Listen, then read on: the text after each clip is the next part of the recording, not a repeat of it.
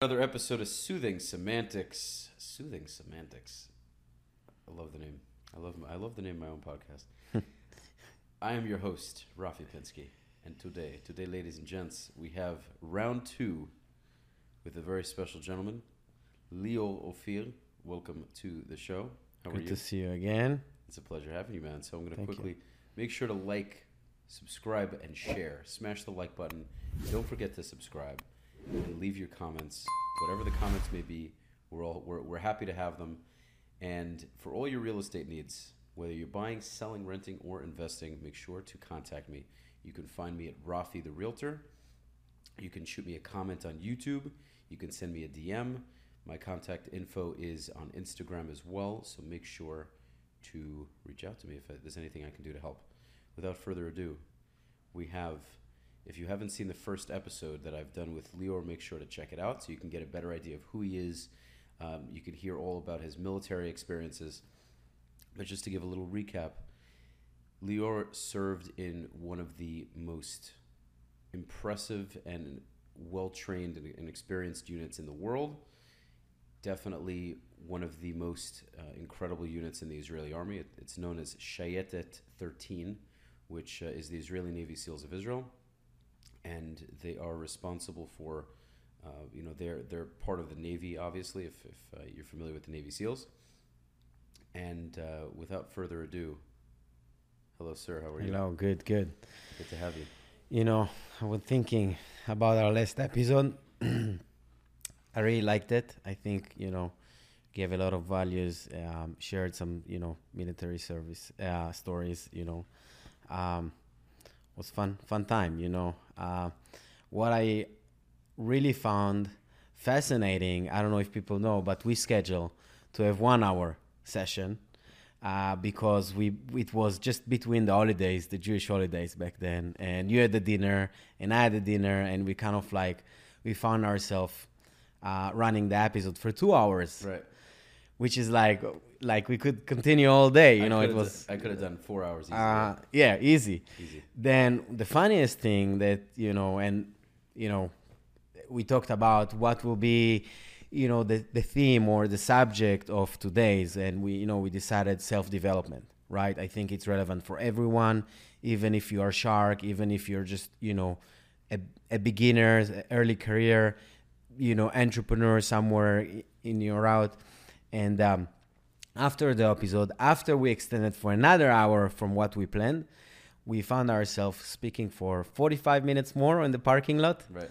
which is like shows you, you know, first of all, you know, you are an interesting person, and you know, I want to believe that we both kind of like having you know same aspirations. We want you know to be better, uh, keep develop ourselves, keep you know um, impact our you know kind of like circle right? And and do better you know just kind of like we are ambitious enough to want to learn more and want to uh, develop uh, develop ourselves.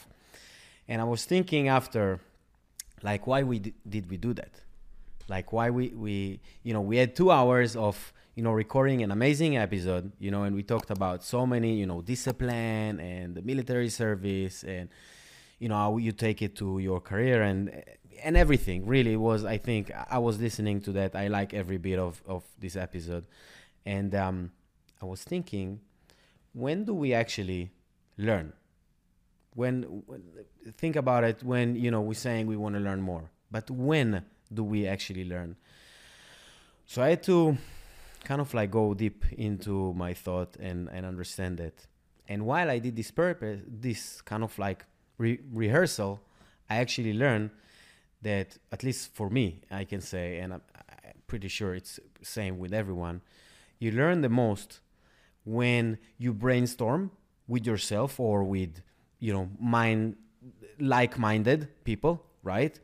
Um, and then you analyze what you spoke and kind of like how you led there. So you know i hope i hope we'll um, we'll succeed uh, do this today too yeah. Oh, I have no doubt it's gonna be an amazing episode. I have no, I have no question.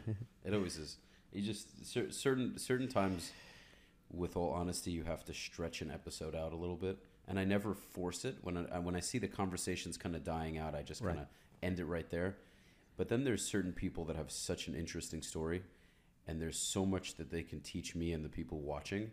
The episode just goes. Sometimes the conversation just flows naturally, and that was the case with us for, for sure. So I have no doubt. If, I'm, if it goes two hours with us, I'm more than happy to do that again. Likewise, Okay, for sure. So okay, so just as you mentioned, you know, well, first for the people who who don't know from the, from the previous episode, you work for for the for the Jewish Federation of Broward County, hmm right? So, what does that what does that every day entail? What are you primarily doing for them? How are you building their their company? So when we when we met, I think it was literally my first month in the organization. Mhm. You know, this is a big organization with a lot of, you know, very influential, a lot of different, you know, different aspects, different, you know, reach to to the community. So honestly, I didn't even know how my role should look like. Um, but I mean, I knew it's like this challenge that I'm looking for. It's this way to have a purpose besides you know besides all the obvious thing that that we all chasing. I i you know i kind of like always think about what legacy i want to leave behind you know? And so just just a, a quick example and and i'll go back to where i am i am today. You know I, um if you will ask my kid four years old four and a half years old you will ask him what that is does for work he will he will tell you helping people. Man this is like still like I have goosebumps all my body right now. This is like, think about it. It's like if tomorrow I'm not here, like at least I know I taught him already something important. And in particular, when you're looking at the new generation, this is what they're looking for. They're looking for to be valuable, to have a place where they can be important, but not just like power. They actually, you know, the green, the environment, the, all all this. It's it's just it's. I think it's very different. So if I'm looking at my, you know, our older generation, so our parents, maybe our grandparents, they were looking for security. They wanted to work to make a living. They can have a roof above their head and food on the table. Look, we all need it. I'm, I'm I have two kids. Mm-hmm. That's my first and foremost, you know, that I'm obligated to to provide them. This is this is straightforward. Uh, but I think when you're looking at the younger generation, and we kind of like we are in between, which makes it very interesting. But you know, you you, you know, there are millions of people that are not working, which is like insane for me, right? But like, it is what it is. I can't, you know, I can't fight. I can't fix all the problem in the world. But you're trying to think why, and they just don't want to work in the cashier in McDonald's or something like that. They want to do something more. I think they're wrong because. Let me ask you a question. I think some people actually do not want to do shit. some people really just want to sit on the beach and do nothing. You know what? If tomorrow you give me all the money in the world and you tell me, you know, this is choose a beach, Thailand, Mexico, anywhere you want, sit there, enjoy, drink mojito, eat whatever you want every day and do nothing, I will tell you, thank you, not interested. Me neither. Yeah, It's I would do it for a little period, a week or two. so so I will tell you that um, I try to think, you know, with myself. You know, do you want to be a millionaire or a, a- you know, a billionaire? I don't care to be a billionaire, but I definitely want to have several millions. But absolutely. but if you can choose, you are the same Rafi, right? You're the same person. You can be a millionaire or not. What will you choose? But the, the question's obvious. Yeah. Right. Every person. Like you need to be insane not to. Right. Right. I mean, this is this is very simple. I mean, like it's not without cha- changing even your lifestyle, just have the option. Right. Like- I prefer to have a few more Like, what zeros. We were right, like what we were talking about with the what I loved so much from the other episode is when you said during my experience in the, in the army, I will accomplish what I'm looking to accomplish, and you're gonna have to cut off my limbs before I quit. To me, it's the same way. I know that as long as I'm alive, I'm to be a multimillionaire. I'm positive. Anyone listening to this, whether you believe me or not, and I know most of my friends do, it's it's going to happen. I don't care if it takes me a year from now, 5 years, 10 years, 15 years. It's inevitable if I continue to work toward my goal. I continue to fine tune the things that that I know are working, remove the things that don't work, and over the course of time, certain things are just going to work and eventually get me to where I want to be. It's not even that the millions are the main goal. The millions are a byproduct. Agree. It's a byproduct. Right. It's, it's going to happen inevitably if I'm doing the things that I love to do and the things that work. And, and look, I think it's not a shame to say that, you know, having more money gives you more freedom or at least more options. Mm-hmm. So, I mean, I don't think it's wrong to opt for that. I don't think that should be uh, the main objective. But uh, let me help you and myself and any uh, any other person that hear us. There's also nothing wrong with being fucking rich. Oh, there's nothing, man. I, you know, I have nothing but respect to those people. Honestly, if I see someone that is, you know, rich as hell, I'm mm-hmm. like, I'm so happy for him. Right. You know, I just hope that his life is, o- you know, in the level that you know his opportunities are allowing this person. But 100%. And I was thinking about it myself, you know, because I just mentioned, you know, I want to have this legacy. I'm proud of what I'm doing today and everything. And at the same time, I also have, a f- I want to have a few, a few more millions on my bank account. Mm-hmm. Why not? Can hurt. Always good to have that. Maybe even to help other people, my family, my kids, my whoever I think is is important for me. And um, I kind of like analyzed. You want to be a millionaire, so what do you do about it?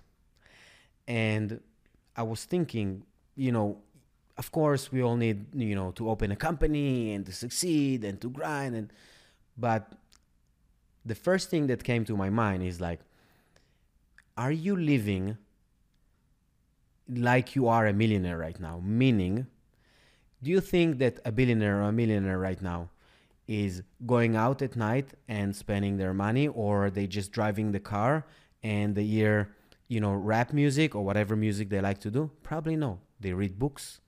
They have you know business conversations.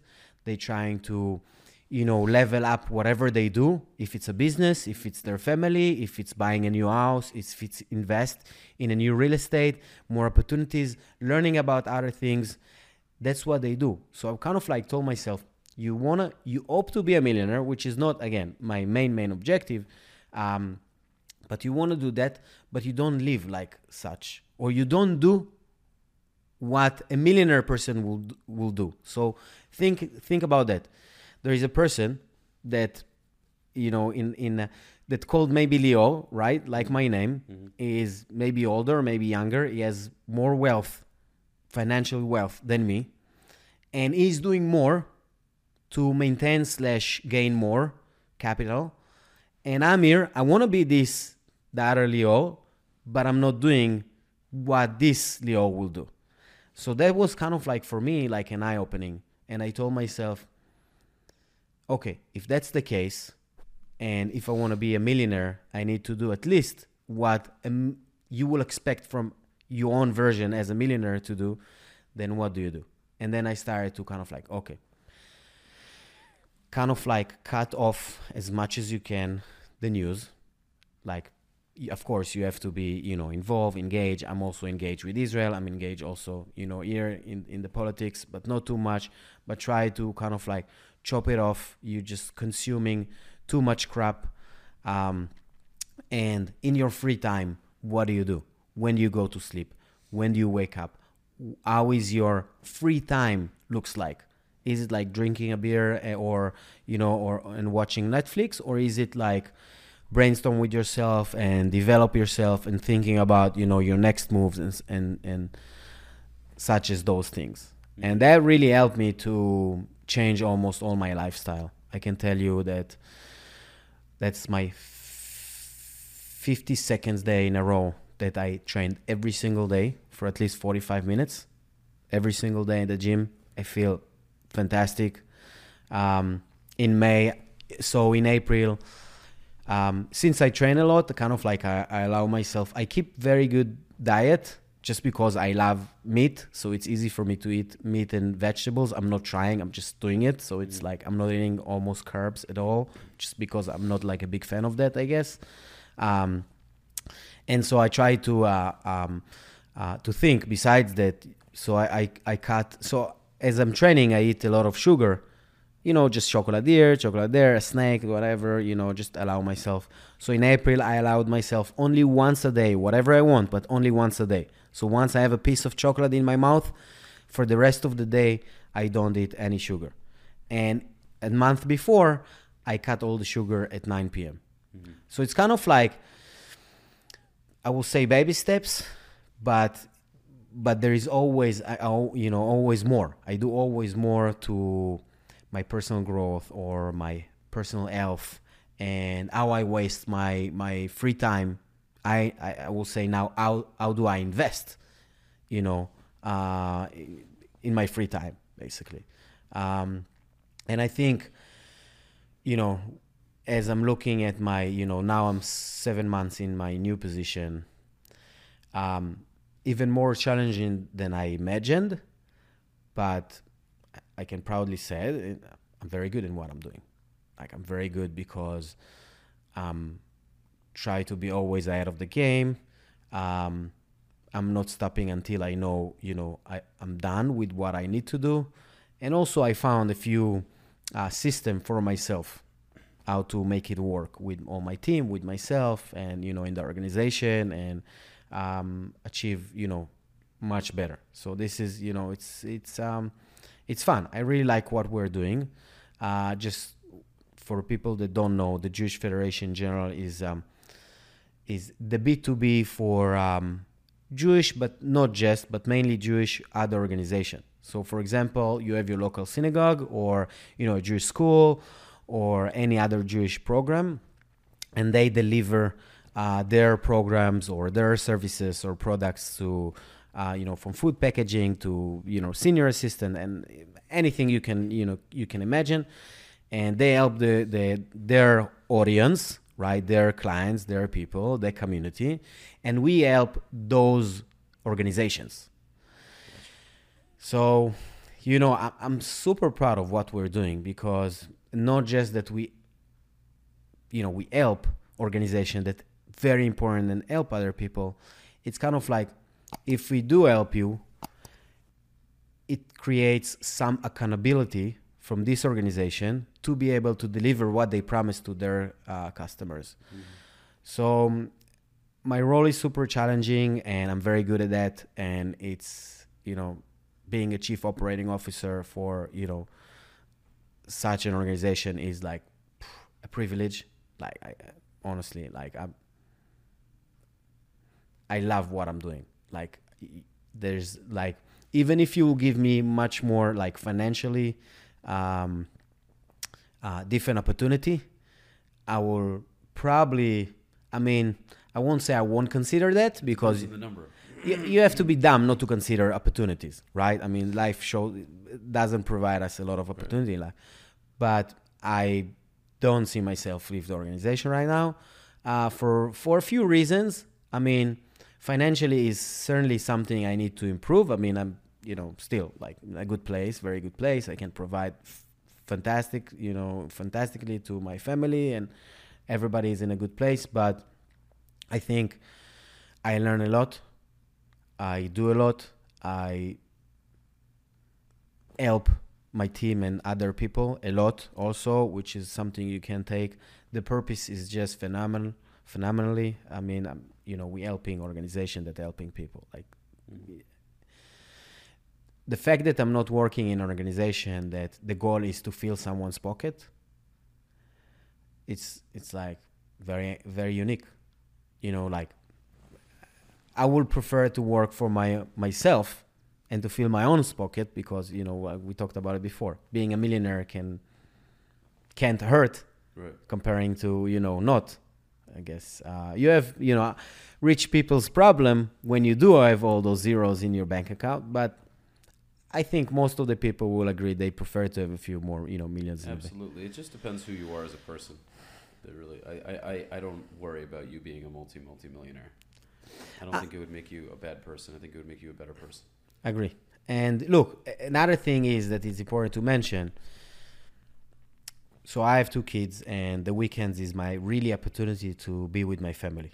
I love my family, and in a level that I, I can't even explain. Like my wife, we are in the best, you know, we best relationship we ever been. Of course, you know, relationship it's a roller coaster, but really, like we love each other, we support each other. Um, we're there for you know, uh, this is you know in the ups and downs. We're definitely in the ups right now, um, my kids are like more important than me you know like clearly. Uh, so as as my weekends are very valuable for me and let's be honest for every person on this planet i was trying to you know i found myself in the weekend you know someone asked me on monday how was your weekend? And i literally answered like i can i couldn't wait to be back at work. Mm-hmm. now you think about it you know the weekends are for most of the people on this planet are like the breather they need i'm you know among of the rest of the you know um, world's population. Um, but also, I wanted to go back to work. I'm like excited. I'm ecstatic. Like I just want to, you know, I love, I love what we're doing, and I think, kind of like to whoever listen to us, if your weekend is your, we all should enjoy the weekends because it's kind of like you know a way to spend your free time. Um, but if you like during the week you can wait for the weekend and in the weekend you don't want to go back to your week you have to change something so we were in the weekends yes you were telling me so you were telling me how you you were telling me how you uh, yeah. so i think you know whatever you do in your life if in the weekends you kind of like not looking forward to go back to work and like do whatever you do on Monday and every you know weekday, then something is wrong. Like with what you do, you you have to change it. You have to change it like fast because this is is just it's an indication for yourself that you are like I won't I won't say in a poisonous um, environment, but you know we're in a marathon, not a sprint. So if you kind of like feel miserable or not inspired enough during you know during the week then it's like we have seven days a week. The weekends is two days. So five out of seven days you kind of like can't wait to get to the other two then you know you're doing something wrong. So i think it's like an indication for everyone that listen to us and also for ourselves that if in the weekend you kind of like oh man i wish the weekend was longer and i don't want to go back to like on monday it's like this is like you have to change something like change a job change a profession you know have something that that will will change this dynamic. Because again like five out of seven that doesn't work then it's like you know it's it's it's heavy lift where your back is is kind of like ruined and uh, injured you know it makes no sense it's crazy that i say this all the time Yeah, I say I say this all the time. If people if people aren't aren't happy with their with their week, then there's a big issue. Yeah, I'm like in some in some ways I even prefer my my weekdays than the weekends. And and again, like the weekends for me is like priceless because I you know I have this opportunity to be just myself and all my family and my kids and you know I I love them and I enjoy it and everything is on point. But still, like I want to keep develop myself. I want to keep, you know, do more, uh, experience more, um, become a better version of myself. In the weekends, I'm kind of like enjoying life, but I, I for the most part, you know, you not become a ver- better version, you know, of yourself. You just kind of like, you know, living life, which is super important, and this is why I'm, I am. I value the weekends like every other person on this planet. Mm-hmm but at the same time like i want to keep you know reach more you know um, i i think i really like you know there is this quote that says um, people that love um, to walk will reach further than the people that like the destination. Yeah the journey the journey over the destination. Yeah and I, I enjoy i enjoy it. I enjoy working i enjoy what we love what we do and everything. And Another um, super important piece, I think, that related to that in many ways is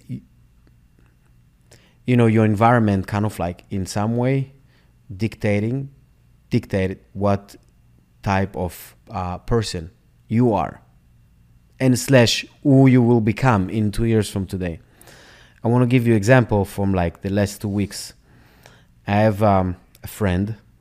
Um, his name is Tim. He might be listening to this podcast, so I'll kind of like keep him private.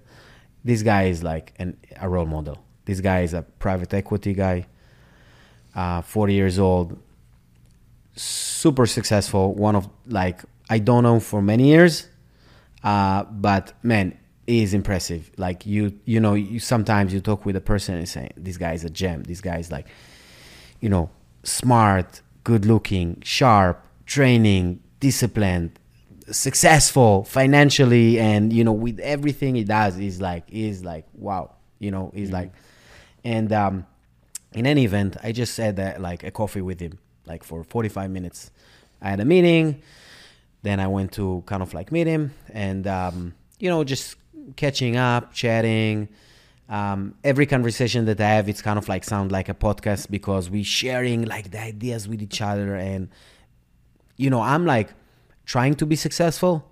Is the real deal? He's already there, right. and he's just kind of like just started, you know. So it's like this potential is even like it's just insane. I'm, I'm I have so much appreciation to this person.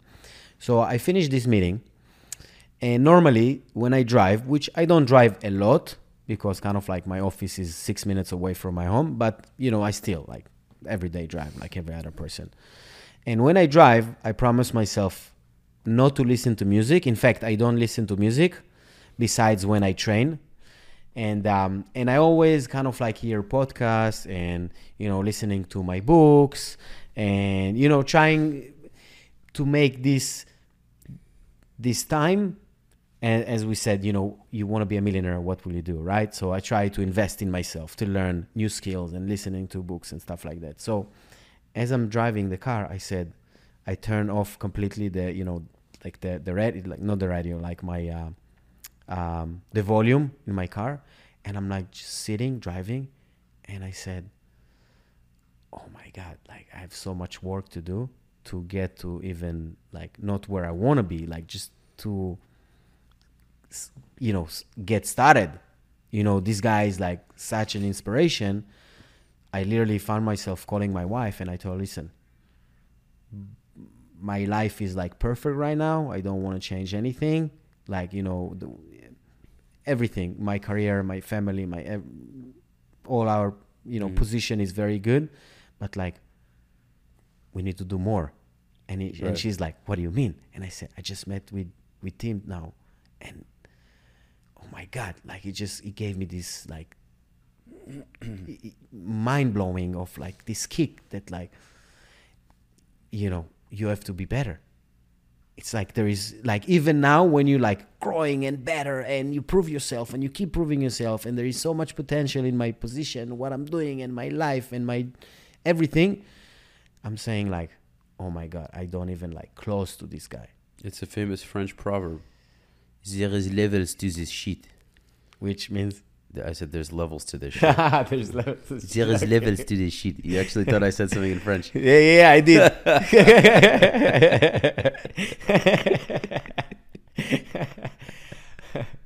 but yeah, I mean, honestly, uh, I think, and, and this is this is the, what the point is.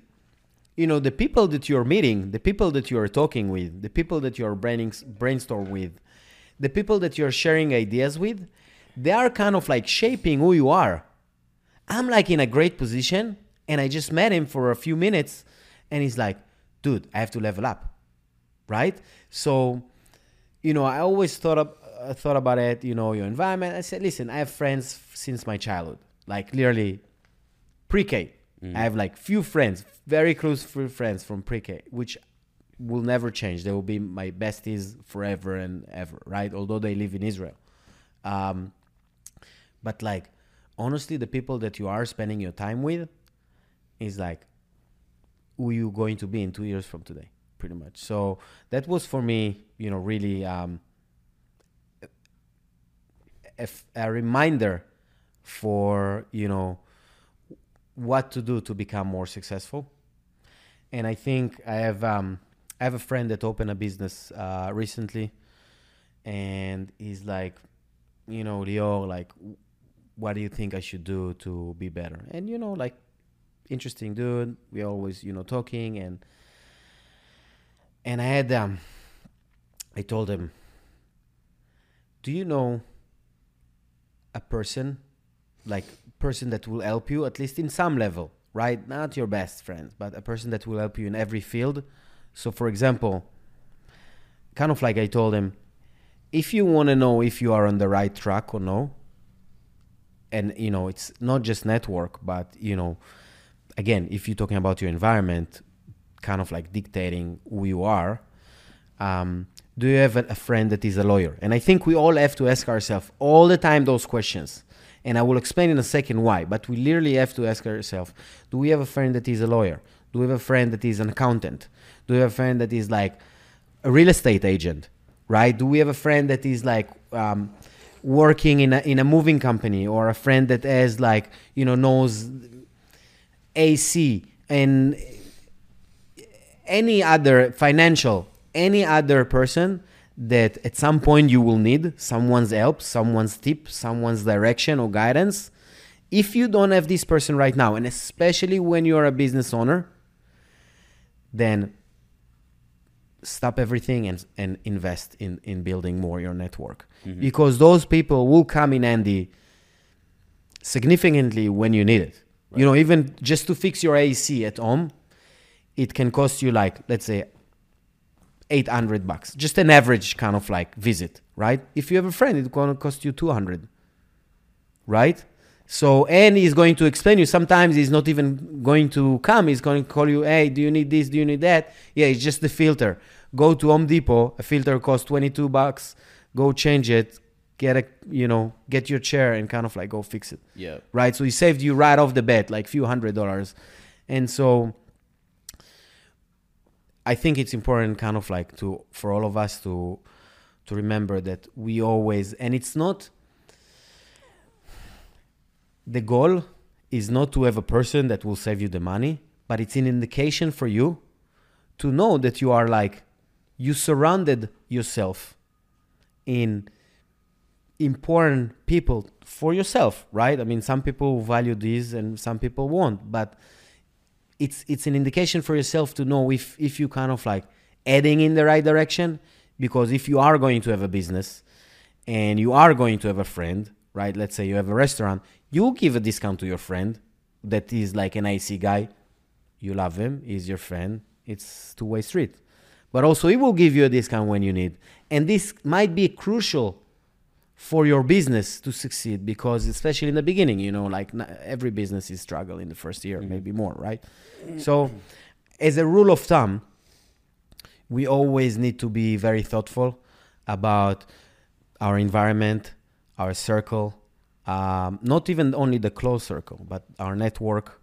Um, i can tell you that tackle me whatever you want i always have this go-to person i mean yeah i still need to improve myself too but I always have this go-to person that I trust 100% to help me with whatever I want. More so, even if you need an help, help with something, I will be able to speak with this person to help you. Mm-hmm. Which now, you know, it's not just that I have a good relationship with this person. Now you have a good relationship with him, and I have a good relationship with you. So it's kind of like it's it's always uh, exponentially um, growing your ability to be more successful, to tackle better problems. It's super important. Yeah, your network is your net worth. It's super important. It's so true. The more the more people that you meet that you can trust, that you like, know, and trust, and then you connect them, like you're saying, you connect them with someone you know, and now there's a three way a three way relationship, and you continue to build and build and build and build. It's super important. So in Chicago, I have um, one of them probably will listen to this episode, maybe two of them. Um, one of the best real estate lawyer in this country, like the best, um, is in Chicago, and there is another guy, a real estate guy that has like really, really like big company. So I'm like talking about like a guy, like both of them like top of the chain with kind of like what they do, and um, I kind of like said he's a, a real estate lawyer. He's like super successful uh, real estate investor. Mm-hmm. I connected between them. Now, like I'm like who am I? I'm not even living now in Chicago, and co- I connected between them. Mm-hmm. In fact, both of them heard of each other, but it's kind of like I was kind of like sending an email, and it's funny. There was kind of like they were both left in the email say, "Welcome to uh, Lior's club, uh, Ah. boys club," right? So, you know, it's funny, but those people probably like either of them will provide 10 times more value than I to any other person in their field. And I was still able to provide both of them even a small value, but I was able to provide small value for both of them by connecting each other. I don't know what will come out of it, but both of them are cool, both of them same age, both of them successful. You know, like-minded people always like to meet, you know, successful people. You, you see what I mean? So only everybody can only gain from kind of like this connection and um, which leads me to another thing that took me years and years to learn besides your network and it's kind of like a byproduct of that i will say but i think every individual should have and i ask a lot of friends that you know very intelligent some of them you know more successful than the others but people that you will see and you say hey listen this guy is like a good guy. This guy but not just you know personality but like hey listen he's, he's on the right track. And i ask them do you have a mentor? And they're like no. I say stop everything. You have to have like a few mentors. It's fundamentally it it can save every person so much time with taking decision even knowing the right route they're not going to replace you they're not going to make the decision for you but they will guide you in a way that you could make these decisions much better for yourself Right. Absolutely. I think it's you know it's it's really really a key to have those mentors, and um, so there is something I learned uh, like in terms of decision making, how you make a decision making. So let's say now you have kind of like a conflict or uh, an opportunity or proposal. Normally, what people do. Um, what do you think that most of people kind of like how you will tackle that? You know, oh man, this is like a real So here's what I here's what I here's what I think about, right? Let's say since I'm doing a podcast, let's say I have a conflict, right? I ha- mm-hmm. I have two different investors. One is willing to give $100,000 for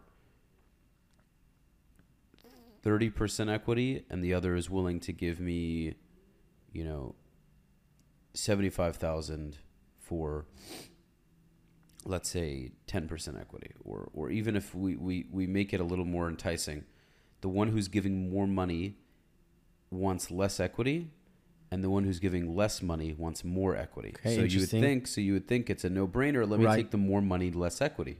Meaning he gets less equity. So this way i get more money and i also get more i get to own Shares, more of my yeah. company. But the caveat is that the guy who wants more money and less equity also has more restrictions on what he's allowing me to do. So now I have to factor everything in. Mm-hmm. Okay, well, eventually I'm accepting this money, I'm accepting giving him equity, but am I going to want to eventually buy the company back, buy this the rights to this podcast back completely once this starts to get off the ground? Or is he going to make that difficult for me? So now I have all these factors. What I would think about, okay, how much do I need to do the things I need to do? Do I need a 100,000? How much do I need? How much equity am I willing to give up? Am I willing to give up any of my freedom to do the podcast the way I want to? Or am I okay with having a certain type of restriction? Oh, well, you can't do a certain kind of content. Is that okay with me? So I would factor in those things. Uh, once I have that stuff figured out, I would have to think long term. What are my goals long term? Where do I want to be in five years? Do I want to be doing this in five years? Do I want to be doing it for another 10 years? If it gets to a certain point, maybe I'll hire someone else to be the new host of it so then I can kind of sit on the sidelines and collect the check. So I have to factor all those things in. I have to factor all those things in and then say, okay, well, do I even want an investor or should I just do this on my own? And that's a question you, you have to right so i think you touch very important points and i've kind of like built a formula that helped me a lot and and I, and I kind of like build this formula based on like different mentors that I have and I heard what they're doing and and mostly kind of like listening to how they take a decision and I build this formula that I use with big decisions. Um, and I kind of like it's a, I call it like a third, third, third. So three thirds. Uh, that the first one is listen to people who close to you. It's always someone you know that you love, but sometimes the people that you love kind of like want to protect you, so they kind of like will also hold you down. Mm-hmm. So not just people that you love, but also experts maybe in the field related to the network that we try to build. Right, the more people experts you have, the more better network you have, the more the right people you can ask them and share with them kind of like your thoughts and, and hear what they have to say for you. Mm-hmm. And the third in the people that close to you is uh, I always like to find those people with like a street smart, you know, those uh, um, people that were kind of like always finding the ways to, you know, kind of like the, the clever guys that, that, that know journalists you know like the people that know everything for everything but expert in like um um a jack of all trades? Thank you. You know there are so like i, I have to find those. So this is one third. Listen or at least ear not listening sorry ear at least the people that close to you. The second third is which you said it which is very important you have to factor the long and the short term results that every decision will make you. So for example let's say um, you know you are in a, in a shitty job all right? And you're making let's say a good salary but you hate it. And um, and now you kind of like thinking should i get a different job or no? And maybe the different job will offer you less money. So most of the people say yeah it's important for you. But what if you have mortgage and you won't be able to make it if you take the new job? So i'm telling you even if it's a poisonous uh, environment for you don't do it because you have responsibility. You're mm-hmm. not going to hold it. So now your goal is to find solution for that. But if you tell me you you don't have a mortgage and you live with your parents or whatever, and you have a good well, here's what I would do. If I have a, if I had a job that was that wasn't paying me well, I would try. I would look into that other job, especially if I really liked it. See if I had a chance at getting that job, and then having something on the side in the meantime. Right, Especially right. if there's room for growth. Let's say, let's say in order to cover my mortgage, well, assuming I don't have a wife, I mean, maybe my wife's also making an income, but let's say for whatever reason that new job can't cover the mortgage, get a new job, get that new job, see if there's room for growth. Obviously, there's no guarantee because a lot of these bosses will say, yeah, yeah, yeah, there's room for growth. You can make four times the hmm. income you're making now. All you got to do is make us happy and do what we ask. No guarantee in that. Hmm. They can just say it to get you in the door. Um, but you can also do something on the side. So if you are taking a thirty thousand dollar annual cut on your income, but you love what you're doing, and then you could do something on the side. You can start something on the side. You can agree, agree, and you know, and again, like to your point, it's important to factor those like in this formula of how to make a decision. It's important to factor um, how is it going to help you in the short run or slash versus the long run. Mm-hmm. I'm a long run guy always, Me like too, yeah. all the decisions I make. But listen, there were some decision in you know, especially when you have a family and you have all those obligations. Um, you really have to like think right now in the moment. You know, okay, you want the long run solution, but in the short run or the middle middle term, how can you get there safely? To you know even if you need to downgrade a little bit your lifestyle fine but at least you know you can kind of like have this route. So that was like so one was like listening to people that close to you and two factor this long term versus short term um, um, uh, qualities of of uh, of the results that they will bring you. And the mm. third one which is probably the most important one but it's still a third your gut feeling. That's huge huge. And I and I and I and I swear I ask so many successful businessmen, like, how do you make this decision and what did you do? That say, I just felt that that's the right thing to do. So I'm not saying kind of like irrationally go say, hey, that's what I feel, do that. But this formula of all together, when you're asking people, you know, people that close to you, people that experts, people that kind of like know everything from everything, and factor the, the fact that if it's going to help you now or in the future and what do you feel about it i know i don't know if your decision will be right but probably you will regret it less if you go through mm-hmm. like some type of formula that you think will factor all the relevant component of, of your decision. I, I completely agree. So there is another thing um, I wanted to uh, to ask that someone. So I have a friend that um, he start. So a guy that you know, a friend, an Israeli guy that we've been helping each other in like different ways, like for many years. Like just small things here and there. I do for him, he does for me. Very close to me. I super intelligent guy, very successful. Uh, not a businessman, but he's like one of those guys that say he's probably one of the most successful friends that I have. His name is Alona. Alona, I love you. I know he's gonna listen to that, and if not, I will chop his head off. uh, so he got a new job in Netflix, like senior level, like okay. the real, the real deal.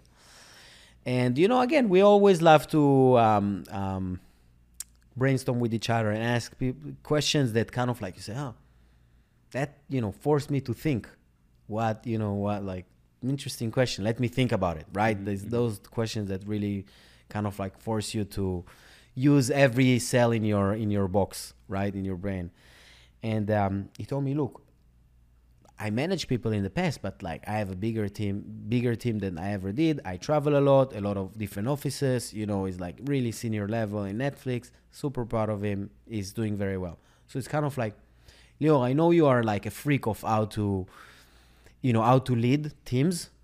In terms of like, I'm very thoughtful about everything. I learn about it a lot, and it's like, give me something, give me a gem that I can start working with, right? To um, perfect myself mm-hmm. and do better with my team and stuff like that. So I told him, I told him, listen, if you know, it, it was text messages, and I told him, look, let's just have a video, uh, a video call because I also have to show you, kind of like, you know, what I'm doing. Um, so I told him, give me like 20 minutes to, you know, break it down for you to make it um, useful for you to use whatever you want. And it, obviously, it's not going to simulate exactly what I do because he has his own style, which is fine. But I'm going to give him just a few tips to kind of like refine himself, right? Which is the goal. He, he, didn't he didn't look for the, the full package answer, but this is what I do, and I'm I can tell you that every person I kind of like explain that is like, man, I learned so much from that. So you know, whoever listened to us, it's like very important. So start with the three things that when you're trying to kind of like how can you do a better manager or a better leader or you know like manage people and you know you have few people you are responsible even peers or colleagues how do you do that so i told him the most important thing is to understand that you have three different aspects that you have to tackle each of them okay? Once you understand that you have three different aspects things will be much easier. The first aspect is how do you manage manage yourself? Because for instance as you know a real estate person or real estate investor you think about how can i get the most out of my my day? Mm. but now during the day imagine that you have employees that bothering you and take you off course all the time right? So like you know how to manage yourself every person maybe not every person because like we all can be- get better with uh, uh, productivity and utilize our time right um, but it's kind of like, yeah, we do it for since we are like six years old. We all kind of like manage ourselves. So, right. so I told him for me, a few things that I do. Um, even if a team like someone that sit like someone from my team that sit like the office next to me, literally we can shout to each other and listen and hear each other. If this person want to meet with me, put it on the calendar.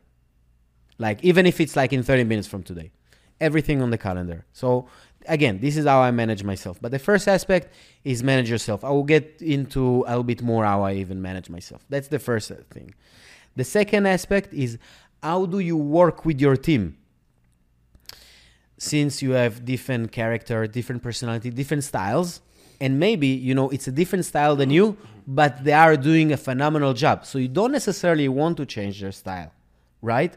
So how do you how do you manage to work with your team? how do you handle your team and especially the bigger your team is the most challenge the more challenging it is and the third aspect um, which is equally important for the rest, is how do you manage your team? It's two different things between working with your team and manage with your team. And I always say, as a manager, my job is to help my team. Now, let me break it down. So, how do you manage yourself? What I'm doing is using the calendar, and I have a remarkable. Whoever wants to explore this uh, this tool, it's like a tablet where it's like you can and write everything you thinking. The reason why I use it is because, like you know, we all have this to do list that you know oh, i remember i need to do this boom right away write it i found that when i do it on like pay uh, like um, pen and paper i sometimes lose it then i want to add i want to scratch i want then it becomes like just to manage this pad makes takes me a lot of time so this remarkable solve me the time also sometimes i just like to sit with myself and brainstorm say like what is my next project right? And I'm trying to break it down and think, you know, different options that I have. And so this is really useful for me. So this is how I manage myself, the schedule, and I found a system for myself to track my uh, my brain, pretty much, right? My what I need to do and what I how I think, how I share, kind of like with myself the thinking, you know, talking points. You know, it's also it's also very important, and I and I think you know not everyone's perfect with this, but some people, you know, get to a point where they really learn how to perfect it. Is the idea of choosing priorities, choosing right. what's the most important, putting that first, and then going from biggest priority to the least important. Because a lot of the time, when people have a task that they know is very important, but it's annoying or it's difficult, they start doing other very unimportant things to feel like they're productive. So let's say they work from home this is a really good one. I think it's applicable to a lot of people. Say you're in college, you know you have that big essay to write. Instead of writing that big essay where you should get it finished way before it's due, say it's due in three weeks, finish it now. Finish it the first week, so now you have the other two weeks to not worry about it, or you can you can take care of some other things, some other school related things. So you're always ahead of the curve. Most people wait till the last minute, so they'll do laundry, they'll go shopping, yep, they'll yep. clean the floor, they'll go do, buy whatever nonsense they they something that's not nearly as important as that task at hand because they want to push it off as far as they can and then they end up stressing about it so much more because now it's already due and this is what most people do so there is it's interesting because very recently i learned this new uh, uh, system that jeff bezos is using and other um, you know obviously you know very very very successful people using it's called the time box and basically, you're starting your day with uh, writing. There is there is a template of that. Whoever wants to see it, you can find it online. Uh, I can share more information offline. I think, I, I think I've been seeing this a lot. But but basically, what you do is you kind of like it's they call it I think uh, brain dump. Basically, writing down all your um, all kind of like the things you want to achieve at the same day, right? So you're writing all the things that you want to achieve at the same day. Then you're taking out of this list. It doesn't has to be like a long list, just shorter list, right? Um, you're picking your your top three priority. Only three. You're picking those three. Okay. So you now now you know kind of like what is prioritize yourself and what you need to focus first. Like you said, exactly perfect example. Then you have a calendar that is like hourly, and every hour you need to write what you're going to do. So, for example, let's say you pick three.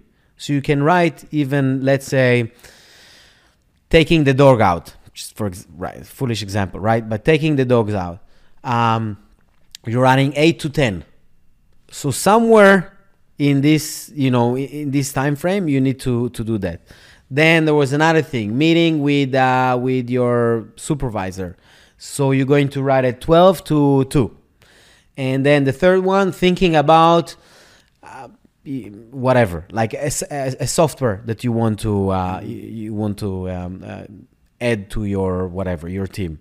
You're writing you know four to five. So whatever you do in between you have you, all of the emails we all of those phone calls the wi-fi call the whatever happens but during these time frames you know that you have to achieve those things. Mm-hmm. so you kind of like give yourself like a micro um, targets during the day and it's still flexible enough to do whatever you need to do but also keep you in check right? Keep you balanced. So this is, uh, and I started to use that, and I can tell you I don't use it every day because I'm still experimenting it. And every day that I used it was one of the most productive days that I have. It's just these three minutes that you have to invest in the beginning of the day. Stop everything, write it down, prioritize, put it on your calendar, and go from there. Mm-hmm. Um, then work with your team. So that was managing yourself. Work with your team. I see a lot of managers, and I don't like this um, this title. To be honest, I, I, prefer like to be you know most of the leaders. I think, and it's a um, very modern thing nowadays to to use a, a leader. But let's j- just say, uh, for the sake of this the discussion, most of the managers, when they have an employee that is very good, they kind of like the first thing they think is like, oh man, if he will be too good, he will replace me. Mm-hmm this is not why you've been you've been paid for. You've been paid for to get the most out of your employees. So in fact, if your employee is doing a phenomenal job, that means that you gave them the field to do a phenomenal job, which means that you are a phenomenal manager right. or leader, mm-hmm. right? So now it the way I see it, your team is a reflection of you. Doesn't matter if you have two people team or you have 200 they are your reflections. So if they do a good job, you do a good job. Straightforward. Uh, so now, kind of like two ways that I do to uh, work better with my team, which is everyone's goal, right? It's by the way, it can even be with your partner, but kind of like work better, especially in a workspace. Is one I have weekly meetings. We all meet in you know in the beginning of the week. What are you guys working on? Good. Everybody also you sharing information within your department, right? So he knows that she works on that, and she knows that she work on the other thing, and and so and so on and so forth, right? Mm-hmm. So so now everybody on the same page, and also you have an opportunity to say, hey, listen. You know, John, I don't want you to work on this. I want you to focus maybe on that because that's gonna help her, and that's gonna help the rest of the team in a different department, and and and um, and so forth. So that's one thing, the weekly meeting, and then the second thing is a whiteboard. I'm a big fan of the of a whiteboard. In my office, I have the biggest whiteboard you ever saw in your life. Uh, all the wall. I like well, I like whiteboards too, actually. And um, and what I do is I'm sitting kind of like once a month. I'm sitting with all my team, everybody, or every department because I have different departments, right? So I'm meeting with every department, and I'm kind of like, okay, guys, what projects do we need to work on? What project do we have in the pipeline? And what I'm doing is I give them the ownership of those projects, meaning I can always direct them, right? If I see that one of the project or change the priority, that's my job because I have like a bigger picture view than than sometimes them because they're focused on like, oh, I can finish it quickly or oh, this is very important for me, mm-hmm. but maybe not for the rest of the organization. So it's kind of like write down all the project. Let's sit together and think.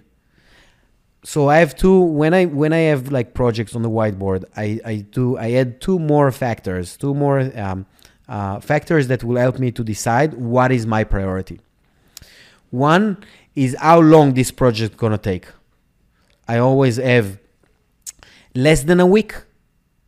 Might be a day, might be a few hours or a few days, right? But less than a week call it like the quick projects. Less than a month it takes a little bit time, but you know, and more than a month can be a year project or it can be two months project. But this is kind of like what I what I do, and then after we give the size um, to those projects, then I'm writing what is the priority for that. How important it is to have it here here and now. One is like immediately we need it to work on it. Three is like fine down the line, right? And and two is kind of like in between. Mm-hmm. So every project you write down a list of all the projects. They write it down. We all brainstorm together how much it's gonna take us. I always add a little bit cushion so they feel that I'm not trying to kind of like squeeze the lemon on them, right? It's like tell me how much time it takes. You tell me, you know, three weeks. Okay, let's do months plus. Right. You know what I mean? So it's kind of like give I give them I give them more so they know. Time more time because uh, I want to factor all the things I can, and you thought oh, there is always like emergency. Sometimes this is what you know takes them off. Family matter or whatever yeah. Right. So i'm trying to be you know to be um, reasonable. reasonable right? Uh, and pragmatic also. Mm-hmm. um, and so so then we have the list of all the project with how much time it's going to take us and how important it is for us. And then you say you know what rafi we're to start with these three projects. Start with this then Buffy. we're to start with these three projects. Start with this then we're going to tackle that then we're to tackle that. You know after a couple of months when we meet again on the like the project session on the whiteboard then we can scratch some of the projects or we need to add different projects but that's fine. This is like how you work with your team. And pay attention that i did not talk about anything how you manage this project is only how you work with your team. Right now they have ownership on the department because they even recommend you which project and how much time it's going to take and how important it is. So that's the second aspect. So we have manage yourself and you have work with your team. Now manage your team. This is where i feel the difference between boss bosses and leaders. Bosses focusing on kind of like micromanage their team right um, I always say if I need to to my team, if I need to micromanage you, I don't need you because I already doing your job. Right. So why why should I hire you? So that's that's an important indication for you to know that you are in a good place or you're in like a dangerous zone. Mm-hmm. So like don't drag me into the micromanaging. I trust you. I will tell you what to do and you will tell me how to do it. Maybe we can always kind of like I can guide you, that's my job, but I'm not going to tell you the how. I'm going to tell you the what. And the why we all understand because we just had this whiteboard session together mm-hmm. right? Mm-hmm. um, so then so but at the same time you still need to mon- manage uh, them or slash the project. So how do you do it without micromanaging? And i think this is where it's almost uh, hard to art right? To how to do that. And every person has his own personality. And depends on also the team that you have. But you have to find a way where you can trust your team, but also they know how to um, to give you those updates. So I think expect, uh, expectations is a key here. And someone, a billionaire, taught me um, lead people, manage processes. So when you want to manage your team, but but not be a boss, but to be a leader, you have to find a formula that you all agree it's again expectation wise you all understand what you need to do and what i need to do and what i need to get and what you need to provide right? Um, and it's like set in stone. So for instance i can you know i can ask them i want every friday just write me a list of everything you did for for this project. Mm. so this person knows i'm not doing it because i want to kind of like micromanage them. I want an update because my bosses can come to me tomorrow and ask me where you are at this project and say, if I didn't speak with my team for three weeks, it's like, are you kidding me? What are you doing here then if you don't right, know what to right. do? But at the same time, you don't want to go every two hours to your team and show me what you did. Show me what you did. So it's a conflict, right? It's really a conflict. So what I did, for example, now added to my organization, and I saw there is a big problem for more. It's internally we need we need this device, and I use Smartsheet, which is basically project management tool. Mm-hmm that um, instead of asking you, Rafi, let's say, you know, we, whatever, we have a project we're working on, instead of asking you, Rafi, what about, you know, we have an event, and instead of asking you, did you order the catering? I go to this project management and I see the catering that you that you selected. If I don't see the name of the vendor, then I know you didn't do that. So I can only ask you, do you need help with scheduling the or do you have any problem because maybe you need kosher and you couldn't find kosher for this day? So now again i'm not trying to micromanage you i'm helping you mm-hmm. right? Because you have a problem and and i know about it. Or the vice versa you actually did it so i don't need to bother you. So you you feel like listen like he's not annoying me with like you know you know when you when people ask you obvious thing you're like go to sleep it's done, right? I know, so I, I know all about it, yeah. Right. So I don't want to create, you know, those feelings with my team. So I think those three aspects are key uh, when you want to be a, a, a, more successful leader with your team, especially in a workspace. But obviously, those principles can apply for everything, even if like, you like you know you are a, a soccer uh, coach or whatever right so manage yourself work with your team and manage your team um, so basically just to differentiate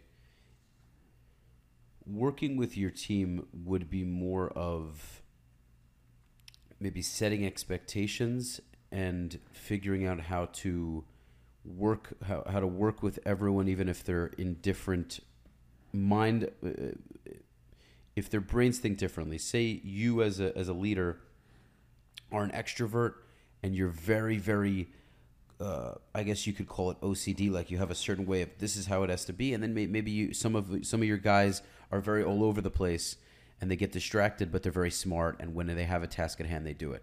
So you're figuring out. You have your whiteboard, and you say, okay, well, here's what we need to do. Let's figure out what we need to do and how long it's going to take. And then with the managing, you're you they already know what they need to do, and now you just have to make sure that it's done the right way. Am I, am I understanding that correctly? Let me give you an example. Good question. Very good question. Because yeah, I, I want to actually understand the difference. So I will give you an analogy.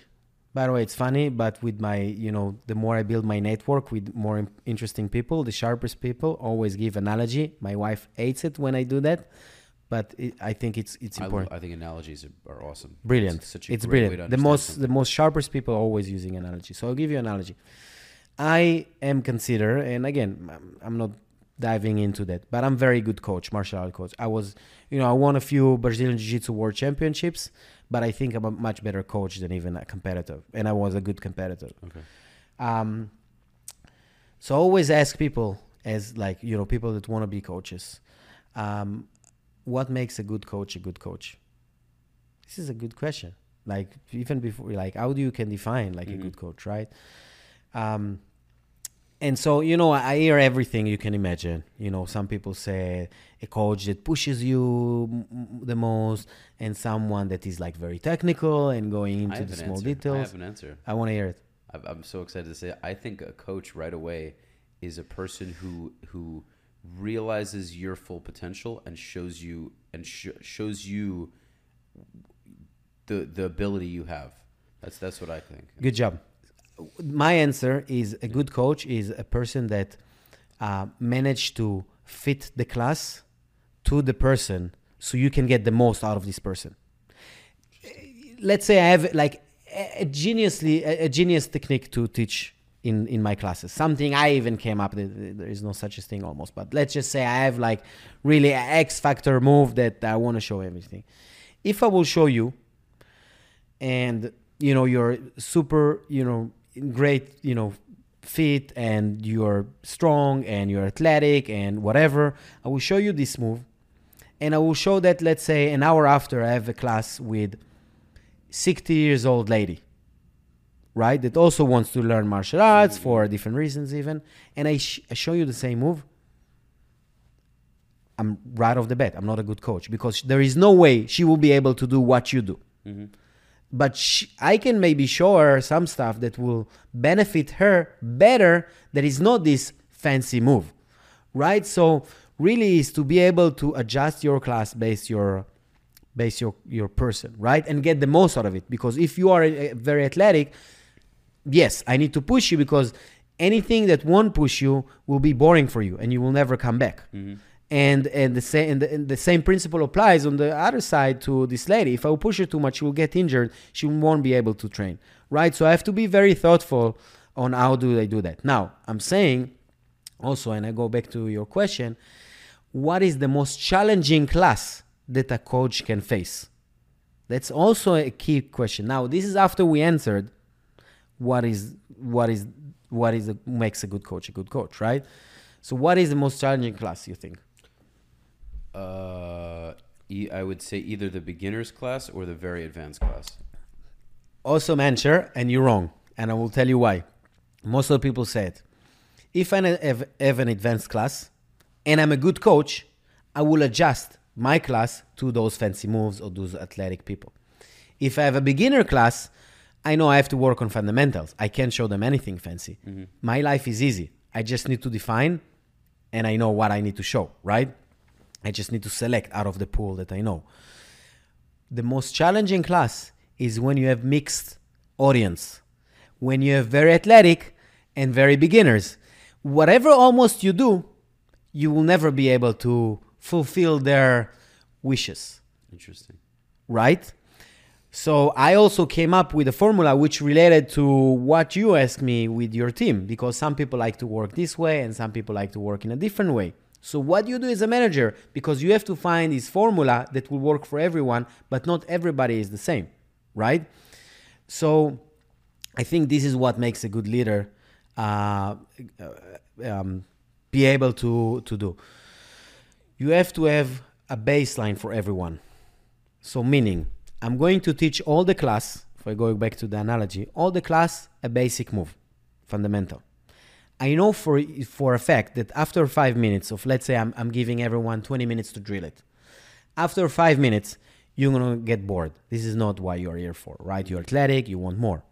So then what I can do is I can show to the more advanced students, after you do this, that's gonna be the other person's counter. So this is what you're gonna do next. Mm-hmm. So now the people that still beginners or struggle, they working on the fundamentals and they need these 20 minutes to drill it to become good at that. And the people that advance are keep advancing from this baseline move that I show them. So the same thing with your team. You have some people that might be very talented, but they won't work in some way. So we all work, for instance, the smart sheet. We all work with this platform that I everybody have to share the idea. You want to do more? phenomenal. You know, be ahead of the schedule, phenomenal. You want more uh, projects or you moving things faster? Great. I'm going to give you more. But we're still going to communicate in, in a way that everybody is on the same page. But that's then, also a question I have is if somebody's on salary, how often do they actually volunteer to do more work? Because, so, because uh, quite frankly, sometimes uh, uh, there could be a bit of a naivete to that. If somebody is on salary, it's one thing if someone is on commission, right? Because oftentimes the more they do, the more they're rewarded. There, are, there are instances in a, in a work environment where if somebody does more work, they're not compensated. They just get slaved. The boss says, "Oh, great, you want more work? Here you go," and then they get a little bonus at the end of the year, and then they feel like, "What the hell is the point?" Okay. So what's your counter to that? I, I, I think one of the best uh, questions that anyone can ask, I think, in terms of that, and it's there is a little bit psychology into that and also more like okay let me uh, let me uh, answer you like this way. Do you know soccer or football or soccer right? I mean i know you, what it is just you know the game right? you like sure. tennis right? We yeah, all know yeah, soccer. yeah, we, we, we saw it once. What is a soccer team objective when they start the season well the objective is, I would argue, there's several objectives. The main objective uh, to win every game to get to the championship. To win the championship, right. even easier, right. right? Every, I mean, not only one out of the whole league will win, but everyone's objective is to win the championship, right? Because if you don't do that, then like you will never achieve the championship, right? So at least that that should be your number one objective. Okay, so do you know the striker and the goalkeeper, for example, right? You have in a team you have the midfield you have defenders you have you know goalkeeper you have strikers you have all type of positions right? So what is the striker's striker goal? So we we thought about the main objective for the whole team very obvious. Every person will say it you know whatever it's a basketball or a tennis everybody want to win the championship. Right. Straightforward very simple. So the striker what is the striker goals Simple. To get the ball, to get the ball into the net. Score goals. That's right. why he was hired, right? Score goals. So let me ask you that: If the team loses four three and the striker score three goals, which is like a lot in soccer, especially in a game, did he do his job? A goal, right? Yeah. I mean, he did, he did his job. If the goalkeeper. What is the goalkeeper job? To prevent it from prevent. From, yeah. If we lost, okay, 1-0. So he was scored only one, like uh, you know, only one. Did he do his job? Yeah. Oh, oh, you're saying if he if the oh, I missed I missed you. If the goalie let the the ball into the net, who lost? yes, we lost only 1-0. But the, you, I'm saying the goalie, the goalie's team won or lo, or lost. No, we lost. I'm taking scenarios. No, he didn't do his job You're saying if if the other team won, But why the striker couldn't strike three goals like before? If the striker would have done would have scored three goals and the goalkeeper would have got only conceive only one, then right it, it, it did its job, right? The point is that I'm really trying to make is it's not about the striker or the goalkeeper. It's about the team. Because if you lose one way or another, doesn't matter that you scored three or you've been, you know, conceived only the one. team. The team lost. Right. So meaning nobody is going to win the championship if you're going to lose games. Agree? Hundred percent. So okay. So now back to kind of like how do you manage all those things, right? So when I pick my team, when I hire someone to my team, I measure three things that this is can be very very useful. I can tell you I told it to like HR experts and they were impressed from kind of like I broke it down. I'm not an HR expert. This is only kind of like I had to learn by experience pretty much. So a few things that I'm I measure three things when I want to know if this guy is and which related to how do you get from people that get paid hourly paid hourly to do more and Mhm. this is kind of like will frame how you can get there in a way there are other factors to that but so first of all i measure the person's heart meaning if they are here for the right reason. Give you an example. I had a job interview um, and this person kind of like you know the resume was phenomenal. This person also had like with my hr uh, a zoom uh, meeting. The hr told me very very qual- uh, quality person. Come to my office to meet with me for the interview. The first uh, the first question i ask is what do you know about the organization? And this person is like um honestly i don't know i mean i didn't check like and i'm talking about this person has all the skills in the world and he doesn't even know what we're doing as an organization Mm-hmm. so what the hell are you doing here? Right? I'm working. I could make more money in a different job, but I do it because I love the Jewish Federation. I like what to do. I love the purpose. I love the mission. Mm-hmm. You understand? So that's first thing I measure, the heart. There are different ways to measure, but the easiest way is to ask. So as soon as he said that, you were like, forget it. Yeah, I still gave this person uh, like the opportunity, but like this is a big, big red flag. Because look, I always say it's always I prefer to be over prepared than under prepared. So this person go to a job interview and Under- doesn't do his homework. Right. Like, dude, like I have these pages when we have this, and I do it like we just do it because we love it, love to speak with each other and brainstorm. But it's important for me enough to just. I'm not going to. You came through- prepared. You came prepared. I come prepared, right? Right. And and it's like stuff that I do every day. So This is something for me that I think about because because it's like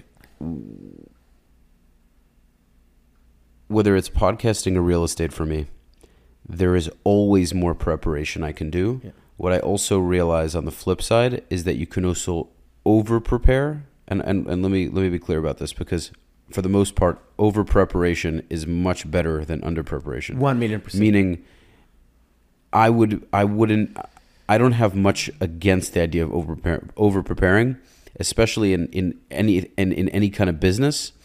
When it comes to podcasting get all the knowledge you can on a guest. Let me because i want to be nuanced here.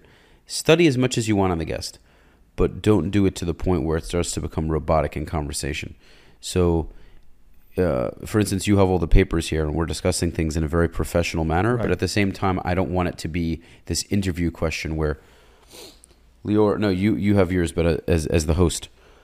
Number one, Lior, Right. um, what do you? And I'm literally reading off this paper. Nobody wants to listen to that, you know. Correct. So It has to be genuinely agree. But look, I think it's very, it's very. I have very simple answer. I'm not. Yeah. You you only need to over prepare when it's like very very important meeting or Mhm. important session you are heading to.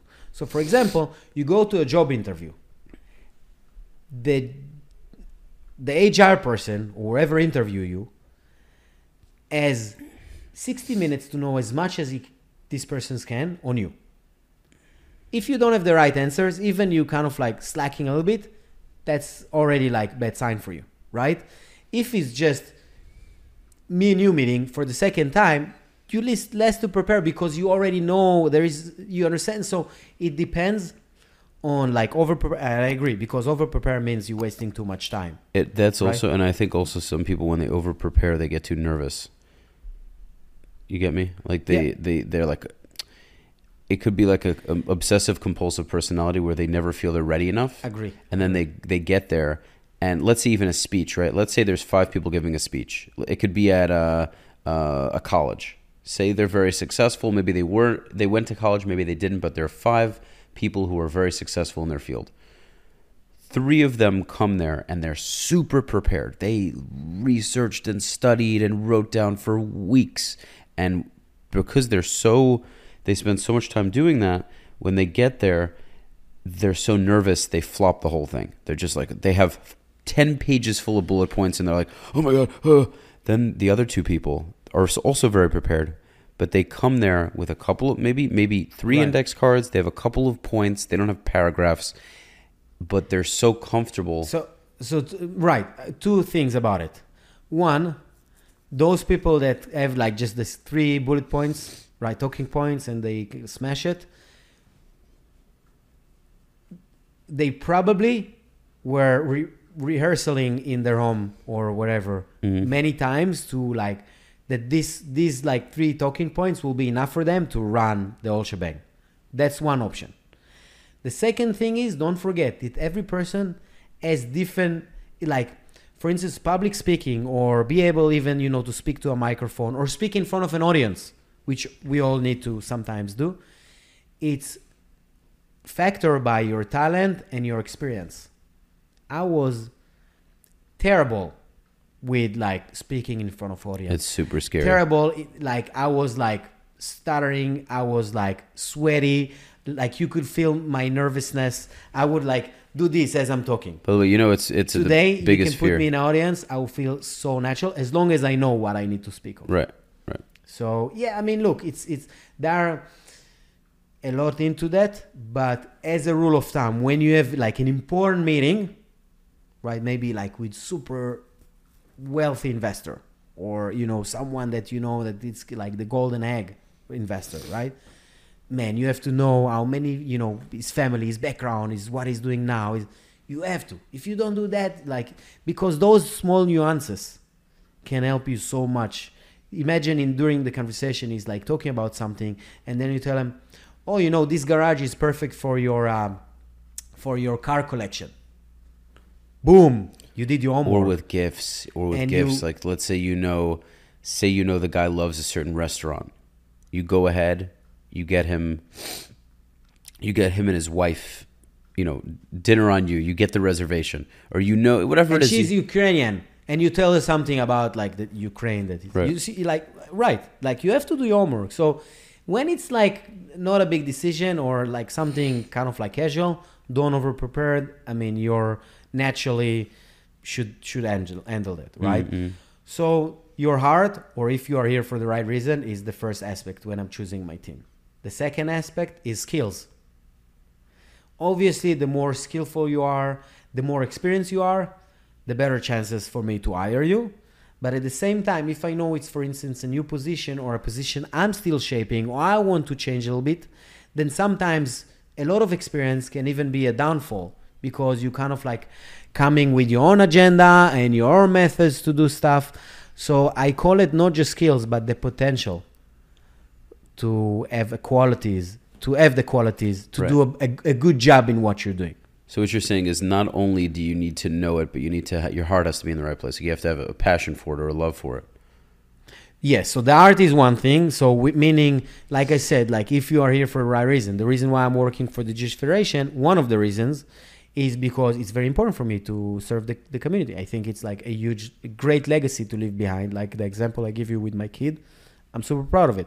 I could probably make more money in a different organization for profit, but I choose not to. So my heart is in the right place because I, I really, it's important for me. by the way know? did did your four year old because you in the beginning of the episode you said that uh, boy, daughter Dean, or son Dean, a boy, yeah. boy okay so the so your son did you teach him that like did you say oh your daddy help or abba helps people or he just it's a thing that he says It's a good question. I think it's like a combination when I kind of like, you know, sometimes I live, you know, even in the weekends, I live to, I go to work and he's like, eh, listen, Dean, some people need help and Abba, Abba's job is to help other people. So it's not that I told him my job is to help people, but he understands that what my organization does as a you know it's kind of like reflection to what i do in the organization is to help other people right so um, so you learn that and and listen eh, you know some people say you know for their kids i'm going to work because i want to buy you more present and i want to make money mm-hmm. That's not bad. It's not bad. They love it. I, I did it a few times, but I think for the most part, I used it. You know, I try.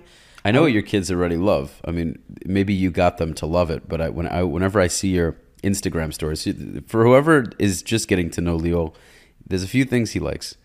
He takes his kid for for a little like bike ride or style walks, and he's they have their little cars, their little like Yes. baby cars, you know, and you just have your The selfie, and and little go karts, yeah. Or you're in your car on your way to jujitsu, or you're at jujitsu or the gym, or you're taking a picture of your dinner, like a steak A or whatever. steak always. yes. I follow all your every stories, day man. yeah yes one percent listen i'm very i'm very like simple person i like i know what i love which is a challenge By I the don't- way, I'm also like that, man. When I when I realize I want the finer things in life, but I love the simple stuff. simple I just stuff, like, appreciate the simple, simple stuff. stuff uh, you know it's funny so okay so we talked about when we when we're trying to choose our team one is if the the heart is in the right place. Two if they have the potential to like to do a good job if they have the skills the experience all of that. And three for me personally because i know myself i give it a lot of weight. I won't say more than the rest but probably like a lot of weight. It's the personality. And i will explain i'm very energetic person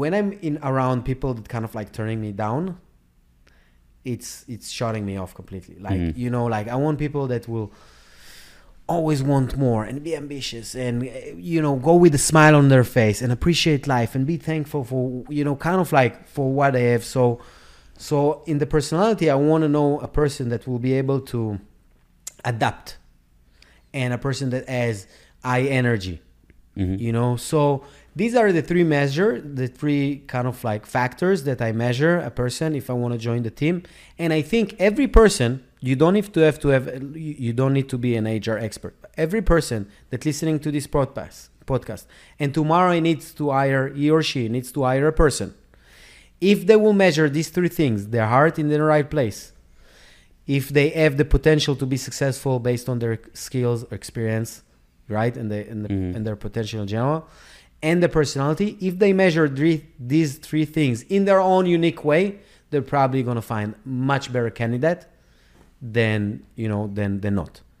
Um, because again i don't have the tools to know what questions i need to ask the respon- those responses and if it's right or wrong I, i'm just kind of like very mindful for those three elements of heart skills and personality that once you know it's it's easy for me to know if you you're a good person right I, mean, I- I can speak for myself i guess every person can kind of like have a five minute conversation with anybody else say this is a good guy or this is like smoke right Mhm.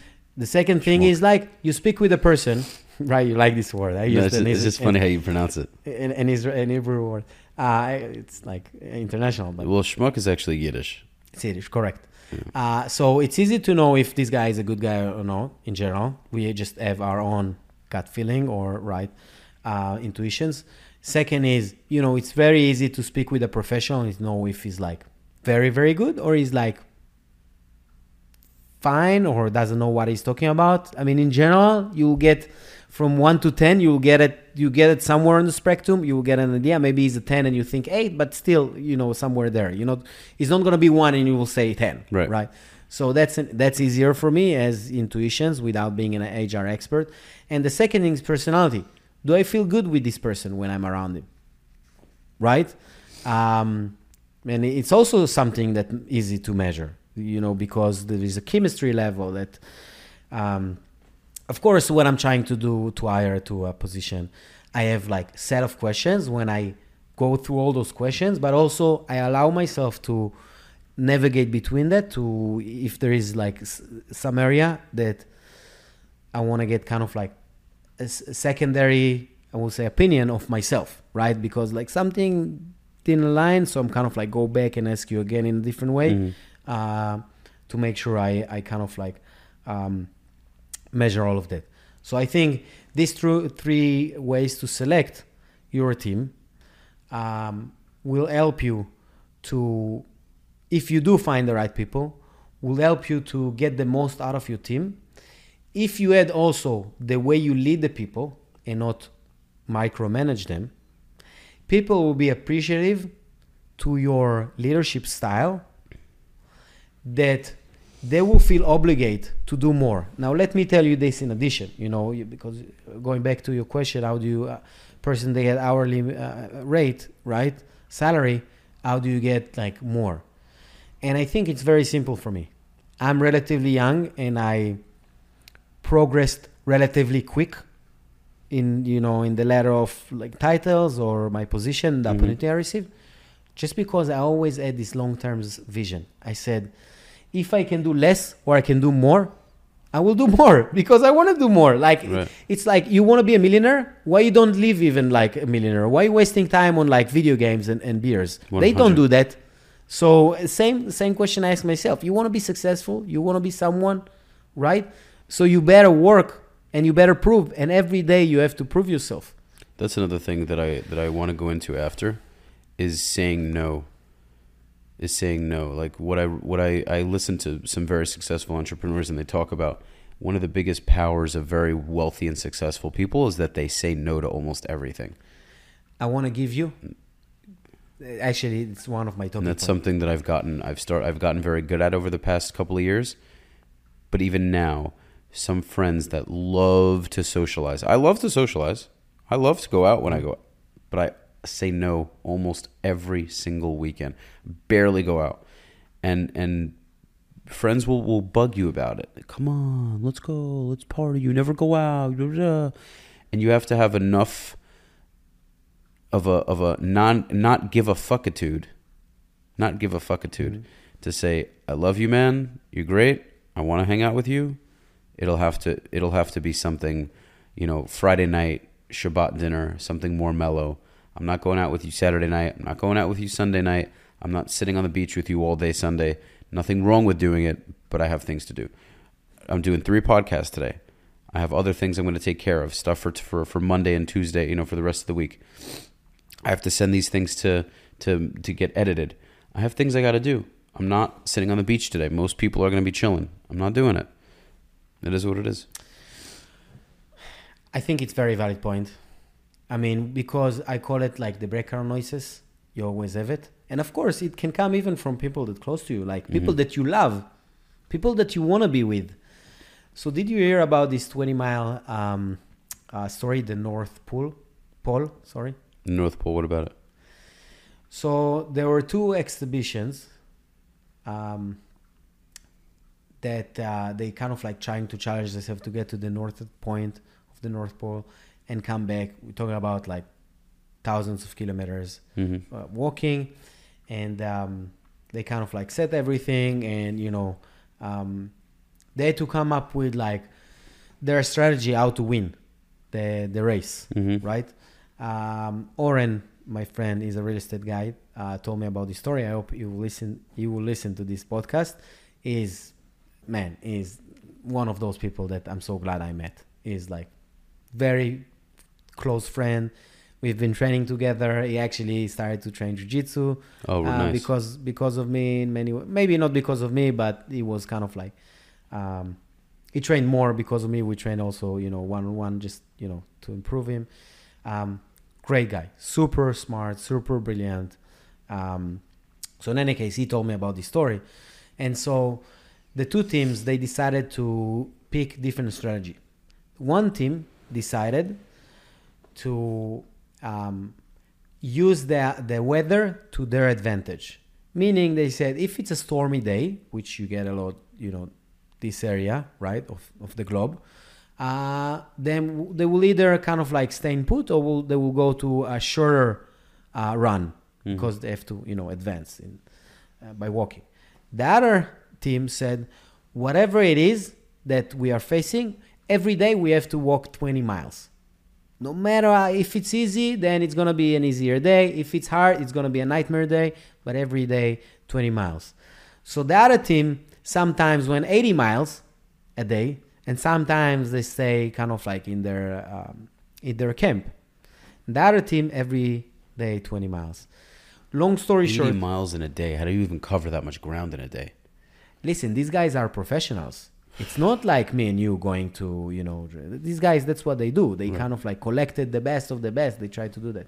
So, I mean, obviously it's a lot for every person. 80 but- miles. You got to run that.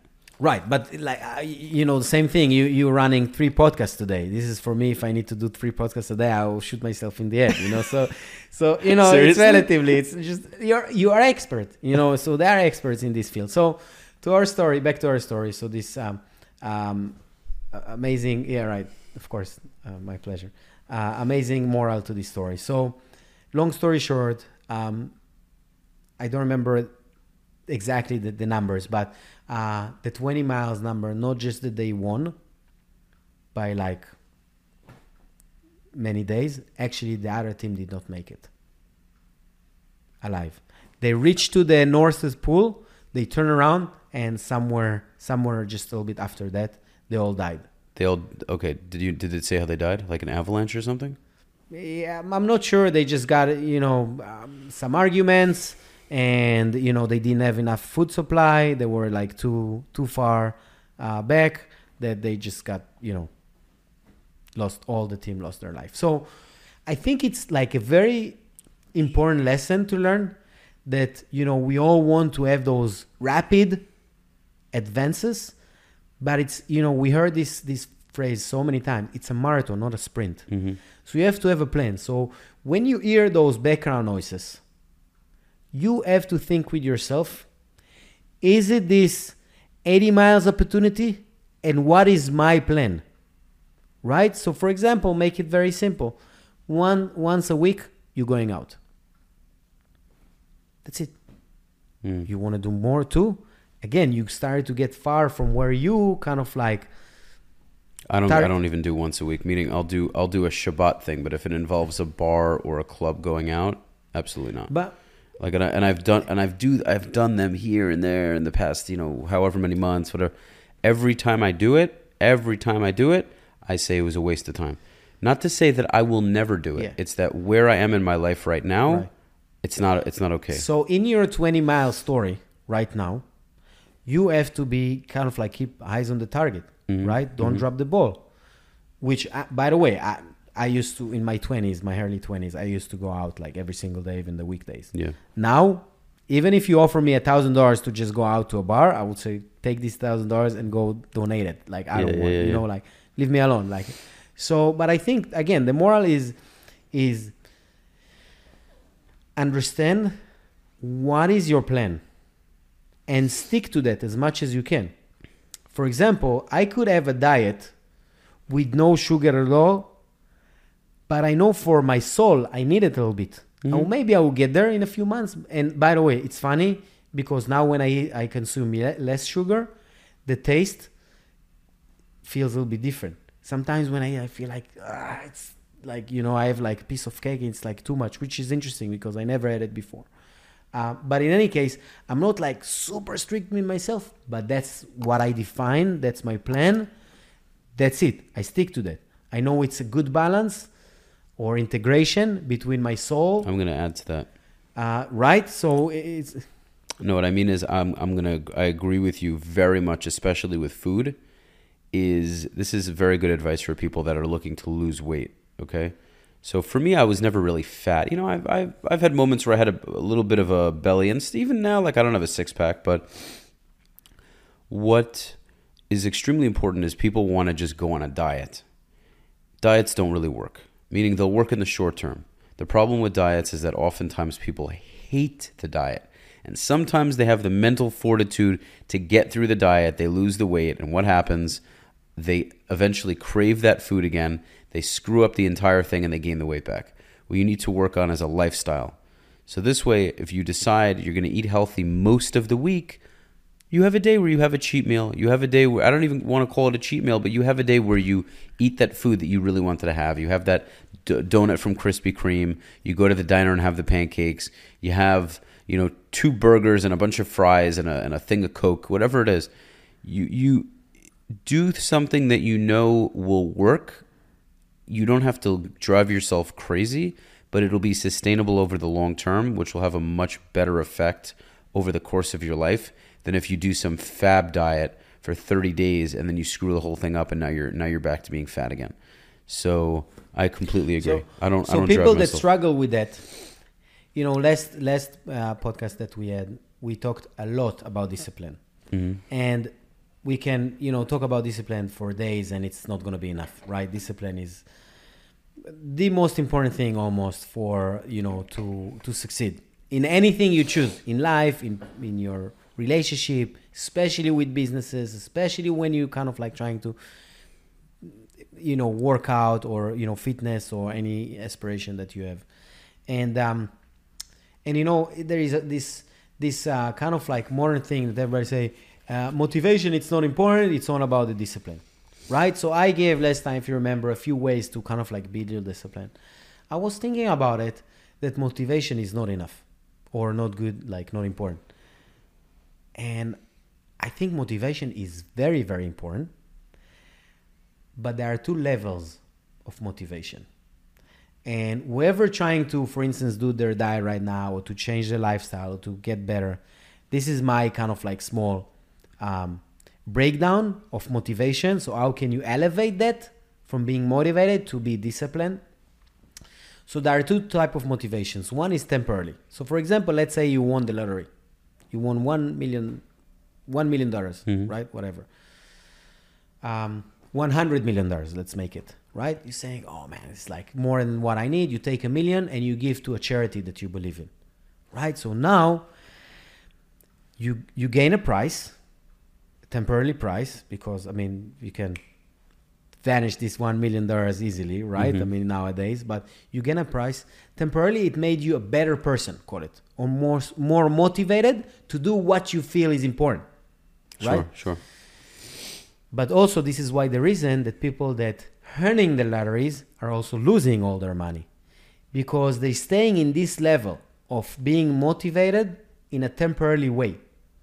So, how do you build this motivation to a level of a discipline? You have to find, you have to create. Uh, uh, so, for example, let me give you an example. Let's say, you know, God forbid, one of anyone's family member being you know um, at a car accident and become you know this um, um, Disabled, paralyzed. disabled, Okay. paralyzed right so let's say this is now you know this is the situation. Now you're saying oh man life is so fragile. This gives you this motivation kick to say i'm like i was fat ass. I didn't i didn't work out. Man i'm gonna change my life right? I'm gonna you know even like for instance you're eating a lot of sugar because we talked about it. You become um, diabetic uh, Diabetic, yeah. diabetic and now this mo- this basically create you this discipline that you can eat more sugar. It's not because you want it. You don't want to die. it's not because you are a discipline right? It, you don't want to die. So now it gives you this motivation that can create this discipline level. Right. so we all have to find these ways to make these temporarily motivation kicks to like a discipline level. Mhm. to really find what stands behind it and build based on that that makes sense So what you're essentially saying is you have to find your why. you have to find your why Right. So for so if you want to change your diet you have to find like why you want to change diet So my my why, first off, my why for fitness is I want to look like a fucking animal. I want to look like a strong, built, intimidating, uh, capable person. When I say intimidating, I don't mean in a, in a bad way. I just mean that, of course, I don't want I, I don't want people to think that I'm easy to mess with. I also want to be I want to look strong and intimidating for my my future wife and my kids to protect them, um, for my own gain also, just to look respectable so people take me seriously in business. When they meet me they go he he there's this guy i have to remember his name he's he's an he has like this interesting name. I recently came across him but i'll, I'll show you his videos Okay. and I'll, I'll i'll put the name here in the video you just, i can't remember his name but anyway I, I want to tell you something about it because you, and this is where I think most of the people will answer, and this is where they can kind of like identify if it's like a temporarily or this discipline level. So you, you said two things, which obviously it's subjective for you. So it's it's everything is right. I had plenty. Yeah, I had more. But you points. wanted one to be feel like look strong. We all want to do that. Mm-hmm. Nobody's doing shit with that most for the most part, and besides the one percent, pretty much on this Right. plan, right? But you say also another thing, and this is the difference. You also wanted your kids and your family, kind of like be proud of you. So the why, when you take, let's say now you're saying, you know, you're trying to build discipline in yourself to go to workout because you know it's healthy, and you kind of like trying to find. I've already built it. That's the beautiful part. It's I've already built the discipline. There are times where I don't really want to. Like there are days I wake up where it's like, ah, I'd rather sleep in. I don't. know. But I've already I've I've had that battle so many times with myself, and I've won that battle so many times. Right. Now it's easier. It's like okay, dude, you know what happens when you don't go. You know you feel like shit when It you don't becomes go. habit. Now it's like just go, get off your ass and go because you're gonna feel better. You've done this. You've done this shit a million times. Because I've disciplined myself so many times and I've won that battle, I can win the battle again. But if I if I lost that battle a million times, or I just haven't even the battle hasn't even occurred because I haven't even gone to the gym, it's that much harder to actually gain the discipline to make the right decision. So now at this point, it's it's easier to go than not go. Right, and, and, and that's exactly the point because you find you found sorry your why, Mm-hmm. and your why was, you know, I want to I want to be healthy. I want to I want to earn a few more uh, years on my life, or I want to be a role model for for my kids or my family, and so therefore, you manage from this motivation that you say, oh man, I'm you know I'm fat, and I want to be amazing Think about it. Yeah. you build this this discipline level and it came from this motivation kick that you started in the beginning but you you channel that instead of like a temporary reason to like an infinity reason and now it's embedded in you it's like who you are right now every person that knows you right now know that you go a few times a week uh, to the gym Mm-hmm. right? And you, Oh, yeah. you're trying to change your diet and so forth, so on. So it's this process when you're taking just like a motivation. Motivation is again, by definition, is temporary because now you're you're you know ups and downs. Now you're good, tomorrow you're not. Mm-hmm. So or in an hour we're not, right? Because you saw an asshole cutting you on the road and then ruin all your day, right? So again, but if you're disciplined, you say, okay, this is another bump, but I have to focus, eyes on the target, 20, 20 miles. Don't let it, you know, don't let it miss, you know, deflect you. Mm-hmm. Um, then another thing is um, so I want to tell you a story here. It's, it's actually related. So my team and I, I just have to see. what's Okay, we're okay. I just have to make sure there's. That I got plenty of time. Go ahead. Okay. So in my military service, um, there was a point where, when you're looking in like 15, 20 years ago, that um, the ships become like much, much bigger. I mean, it's obviously, you know, over time, you know, you're looking at the Titanic and the biggest ship right now, it looks like a small, you know, a, a- a boat, right? A fishing boat comparing to what it is today. So we decided, like in my unit, decided to change the um, the protocol of how to take over um, um, like a ship basically right and you heard this um, you know the marmara and you heard the karine all those stories Well, for whoever, let's let's kind of give it a, give a an idea context for whoever doesn't understand. So, what when was the the Mavi Marmara, the the flotilla, the with with with uh, Hezbollah? When when the when was that? marmara i 20 think was 2016 2016. Yeah. Okay. So basically, and was it in the end was it paintballs, paintball guns? What did what did Shayetet use for that? they they yeah they had paintballs like the first team had paintballs basically Okay, the first team. So basically, ridiculous because they were with access it and makes knives. it makes no sense. Yeah. Okay. So the there was a there was a shipment. There was a supposed shipment of Lebanese terrorists. Just so people have context, uh, uh, called Hezbollah, and they were coming toward was it Gaza? They were The Gaza. to- They, were said trying- we're the- going to Gaza. They the Gaza border, and they were claiming that they were claiming that they were just humanitarians bringing aid and food and what. which and they have zero supply in their boats. Zero. Zero. Nothing. They Okay. just it was just provocative provocative uh, move by them. Right. So supposedly they had weapons on them, right? Meaning not just weapons in their hands, but they actually had shipments of like weapons. No, no, no. They they they didn't have like weapons. Uh, I mean, like to deliver, but they they basically just did to break the siege, so to speak, and say like we can make it. But they Right. knew that the Israeli the, the the Israel government will never allow that. Right. right? So the Shayetet goal was to uh, kind of like overtake the ship uh, and to turn it back. Basically, uh, Mhm. wasn't like you know nothing more than that. Definitely check it out online. It's a pretty cool video. Yeah. So in, in any case, you know the first the first team came with paintballs. They slide down and people started to stop them. I actually heard um, a guy that became um, uh, a television star in Israel. One of someone from my my unit that was like the first three, and he got like injured pretty bad because they literally stopped them and you know opened their guts and like bad bad stuff. After that, the second team took over and you know um, got everything under control. But to the point is, our team was in charge of finding a new um, strategy, tactics of how to take over the ship. I don't want to go into details too much because we actually came up with, you know, uh, coming up with like the, the tactics. So, I, you know, there is much I can share. But there was basically, um, you know, we brainstormed the whole, you know, the whole team because that was our job. We were very experienced. St- uh, you know, I'm saying until today, probably the best team the Shayetet ever had. In fact, my captain is now the, the head of Shayetet.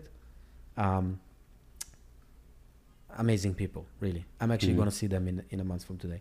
Um, but any case, we narrowed down to two different ways to do that. Uh, I will just kind of like give it the title of each. One is like uh, the captain is sending you know the team to the rooms because you have to kind of like uh, sw- sweep the whole floor, the whole rooms, all the floors, right? So there are few ways to do that, of course.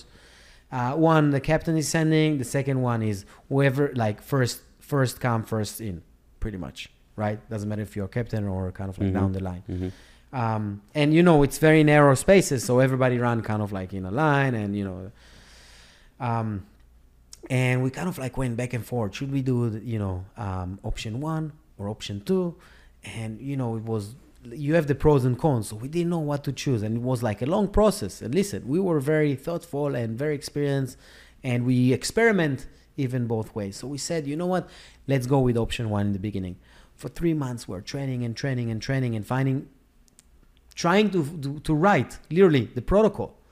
After three months, we said, listen, there are like still a few cons here. Let's let's pick the other way. So we went to option two. Now we wasted all this time with option one. Now we're going with option two.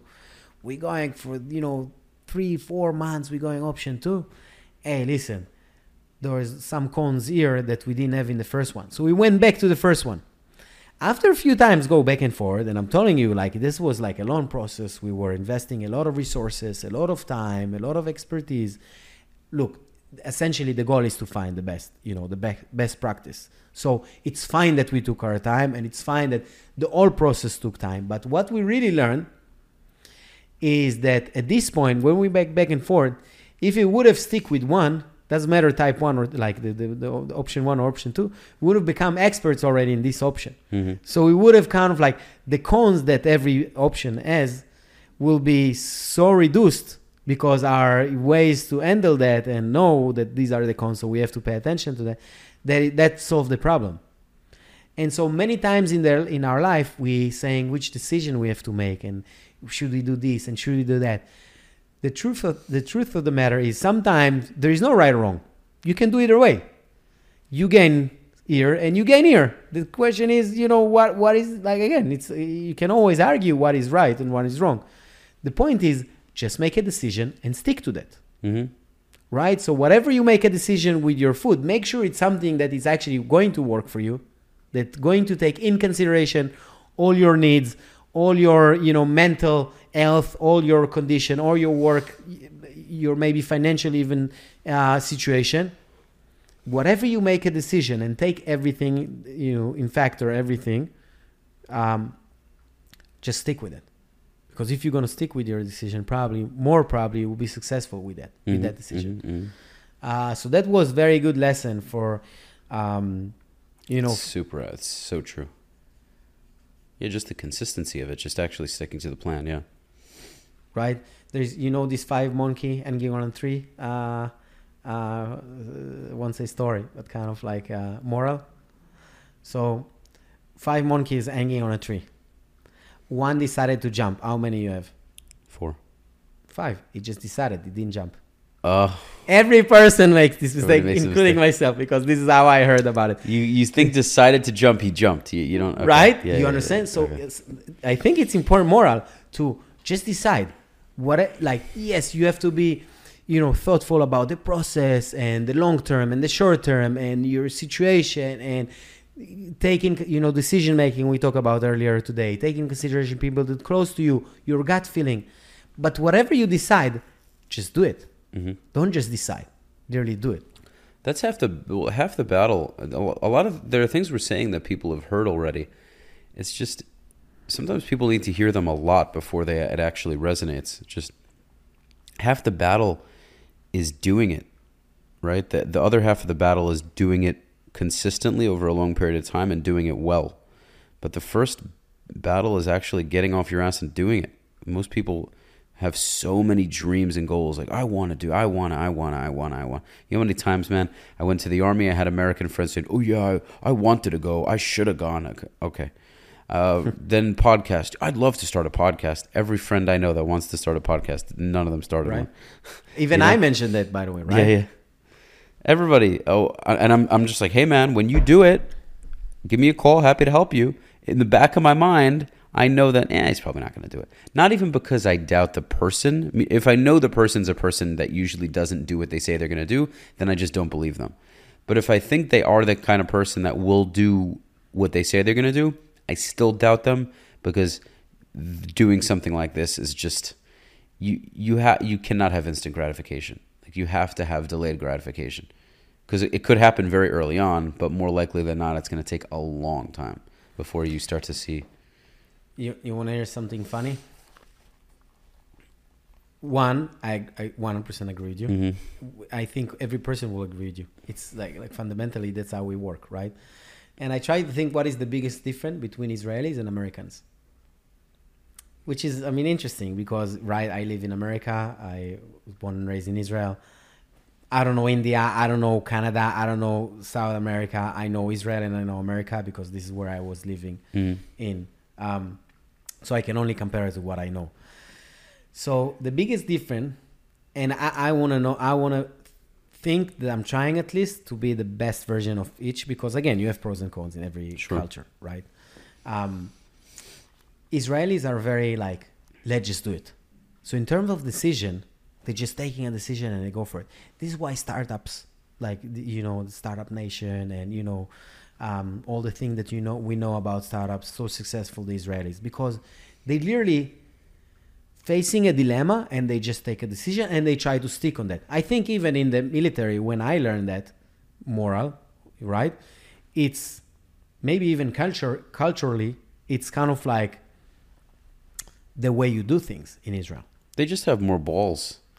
Yeah, I don't know if more balls, but they more um, quick to take decisions, which is related to a little bit, you know, with the no that you mentioned before, because also no, it's a decision, Right. right? Not knowing, and I think Steve Jobs uh, really, you know, talked about that the best decision they ever made was was when they said no to Mm. opportunities, hmm um, because they, it kept them kind of like focused on what they try to achieve. Um, and he says like it was phenomenal opportunities, but we we did what we did, so we had to focus on that. So the Israelis are much more quick with decisions. The Americans are much more um, process orientated. So with choosing quick, the cons is also you kind of like play it by the ear, but you don't have like the full plan. You're saying Right. they do a lot more preparation. Right. So uh, when you look in the Americans, you do a lot of preparation. You kind of like trying to find the procedure. You lose very valuable time, and sometimes you don't even pull the trigger. Right. So that the Israelis analysis paralysis. Right. The Israelis are just jumping the gun. Right. And the American are not pulling the trigger, although everything is like the stage is set already, maybe, right? Or they they made it a little bit more. So I think there are different, you know, uh, stages to a business that we all have to recognize. And by the way, even stages to our develop personal development. Uh, but when you're taking that, like the businesses, is stage one is the startup stage right? You have to make quick decisions. You need to work those extra hours. You need to do what you need to do to win. Then you have established business, where you know you are in a state where it's not just to move fast. You also have to build it right, right? Because in the beginning, everybody do everything. You know, you can, you can.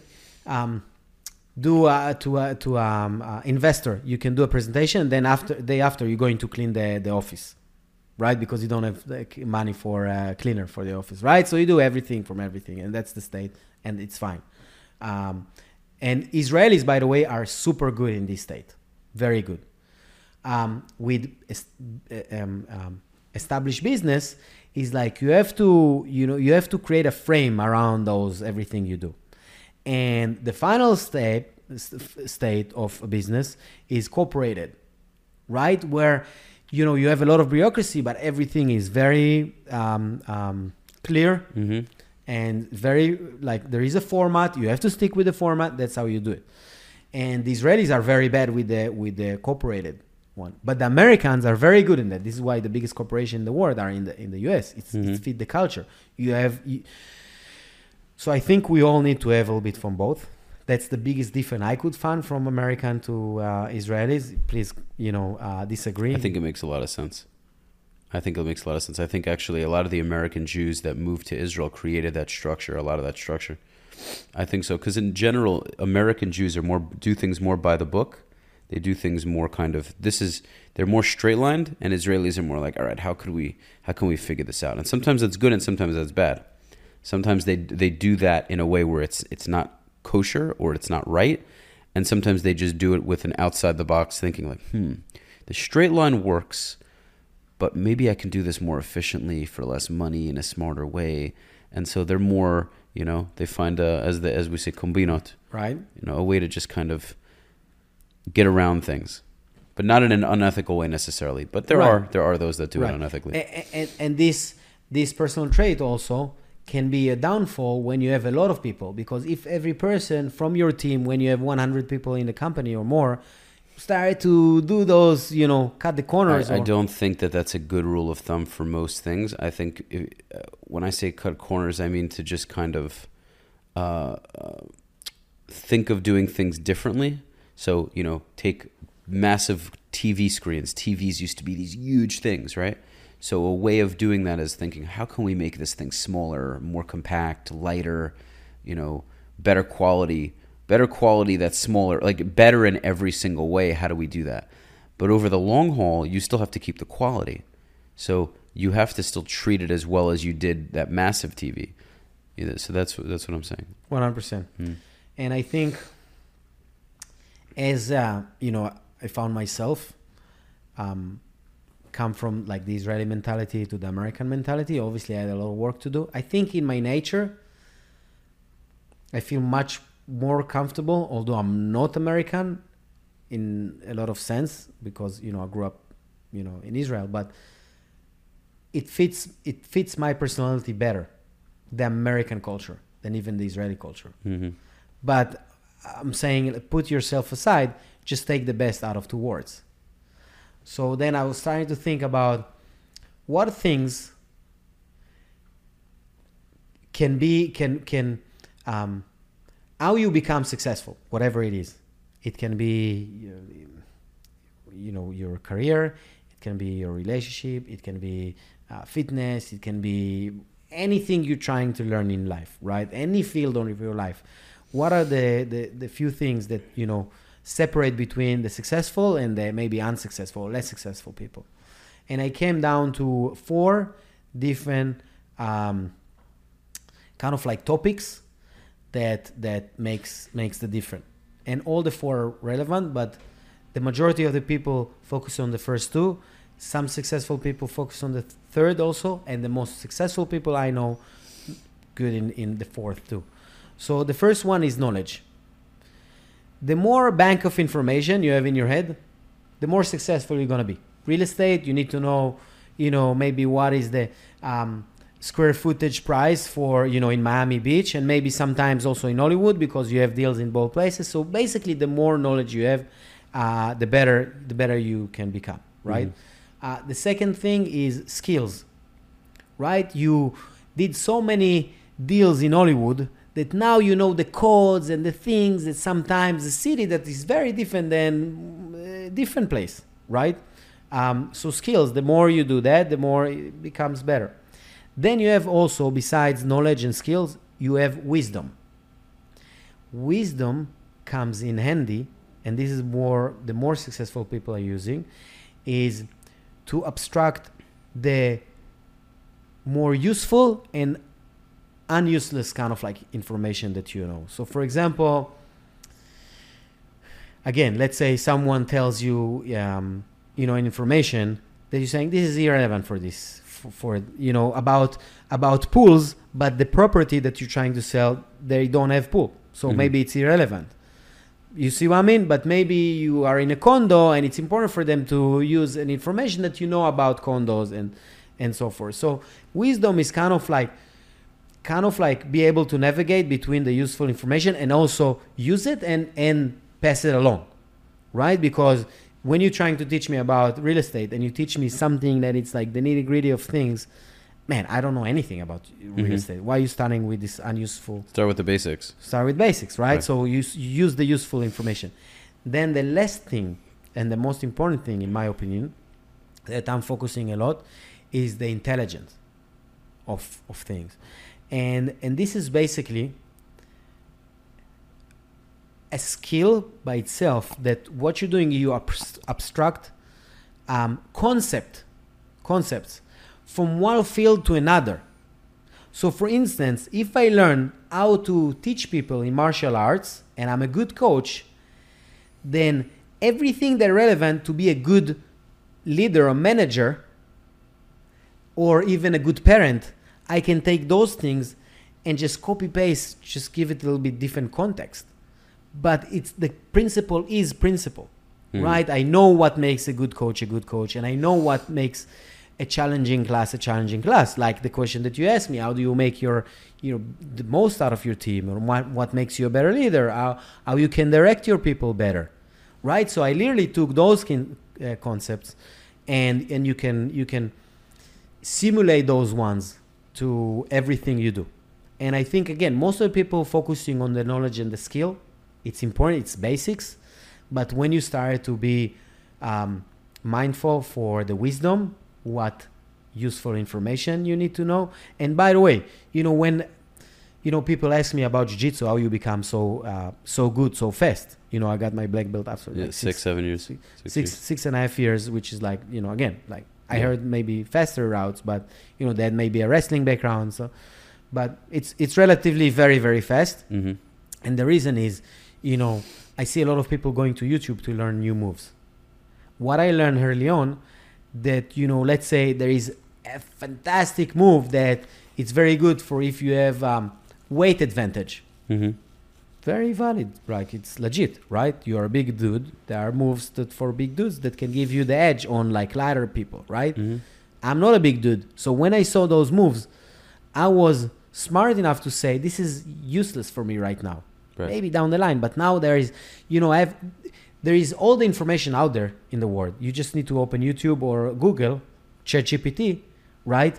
To get the access to every piece of knowledge there is right. in the world. Mm-hmm. So now you, you don't have the time to read everything. So you have to focus on the useful information to make you uh, successful.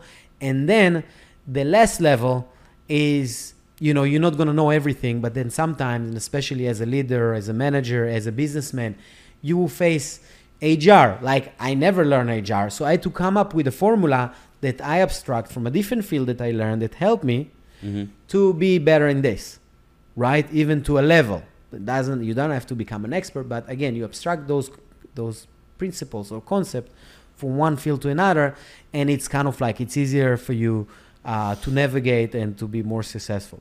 Um, and so, I think this is fundamentally, you know, uh, related to, the, you know, the difference between um, different um, um, states of business. You know, you have to you have to take you know you have to focus on where you are. Also when you have job interview when you want to hire and when you want to be you want to start a podcast you have to take you know all these useful and the knowledge and the skills and and mentors that can help you with getting those decisions easier you mm-hmm. know? Mm-hmm. Uh, this is how it's all connected you know it's it's important. These are good points. Yeah. Let's see hold on.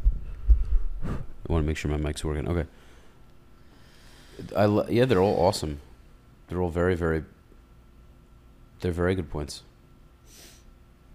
and and we need to we need to be, you know, um, the more we think about those different uh, aspects, different segues, the better we'll become. And it becomes, you know, sometimes people ask me about, uh, for example, the, the, Jewish Federation or maybe Jiu Jitsu and other things. I'm in a point where my speech or my spiel is so good so what i'm doing is i'm trying to come up with it like i'm trying to challenge myself mm-hmm. so obviously you know when i give kind of like my age spiel it's like easier to understand but like i don't want to be like just like a robot repeat myself i want to challenge myself even when i explain that and by the way sometimes the other person care about other things so i need to focus my you know your organization can do a lot of things right? So, for instance, let's say uh, you you do constructions and you meet a client, and this client cares about um, the little details, right? And your company is like the best company, but because the prices also, right? Because you have very competitive prices. You can talk with him only about the prices. It will be actually a red flag for him because he cares about the, the you know the small details.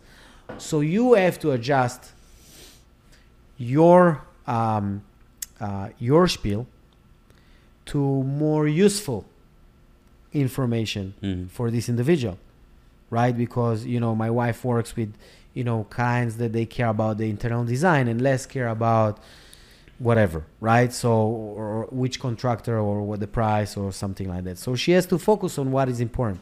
Um, so she has the skills she has the knowledge and she's she has the wisdom to know what is useful know and she knows that because she's intelligent enough to understand that previously she met different clients and that was important for them. So by asking a question they she already know what is important for the client right? So she go for a meeting and she say before you tell me anything what is the most important thing for you? And the person tells you.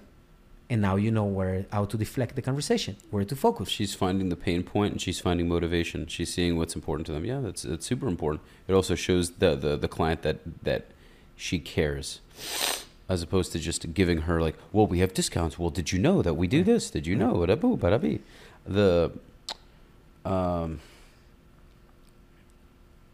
oh, I thought I was going to make a point, but go on. Did, what, what else? What, what's next on your so I have something, list. you know, we all have like busy busy days. We all have, you know, our package. We all have our problems. We all have our kind of like, you know, and, and life is very dynamic. Sometimes, you know, your your days, uh, you know, you can have uh, the best week and then the most terrible week, mm-hmm, right? Mm-hmm. Life is very dynamic, and I find to myself kind of like a format where I uh, whatever whatever day I have it kind of like keeps me in in the box that I want to stay. I mean, not because I don't want to expand, but keep me keep me in check, right? So we all we all consume social media. I'm trying to as less as possible, which I made like a significant uh, improvement mm-hmm. with that for mm-hmm. myself. Like I used to, like now my um, my Instagram and Facebook and all the social media are kind of like on the last page on my cell phone. So to get there, I really need to. You can also turn side. off the notifications. That's true. I need to do that. Yeah, That's a good tip. I will do that. Thank you. I didn't good. think about Yeah. it. I, I, I don't I truth is so I don't really I never use TikTok. I, I don't use have it- TikTok. Yeah, don't. It's stupid. I don't. I don't go on it. Uh, I just have it for posting my instu my, my Mhm. short videos. But I want to never use it. I just eventually I'm gonna have somebody. Well, I've had my editor do it, so he he'll post the videos. Quite frankly, man, I don't give a shit to go on any of my platforms. If I had somebody to take care of it, to be on top of it, Yeah. I agree. So so look, this is if I do consume, this is what I'm trying to consume at least for myself. This Mhm. is kind of like a, a must do in a day. Not necessarily via social media, but since we all kind of like use it, so I kind of like define. If you use it, at least get that, right? So I subscribe to things that. So one thing, I have to see like some kindness movie. You know those guys that you know you know there's a, this, this famous video when a guy just went in, in Manhattan to like an homeless that had like two burritos in his head in his in his hands and he was like you know grabbing one of them and then he came to him and he asked him can I have you know the second one and he's like looking at him never saw this person before looking at him and he's like sure take it and he is like he's an homeless so it's like he, he was waiting to eat this right? but he gave the other guy, and it was just a, like a social experiment. And Mhm. um, and the other guy was eating next to him, say thank you, and gave him five hundred dollars.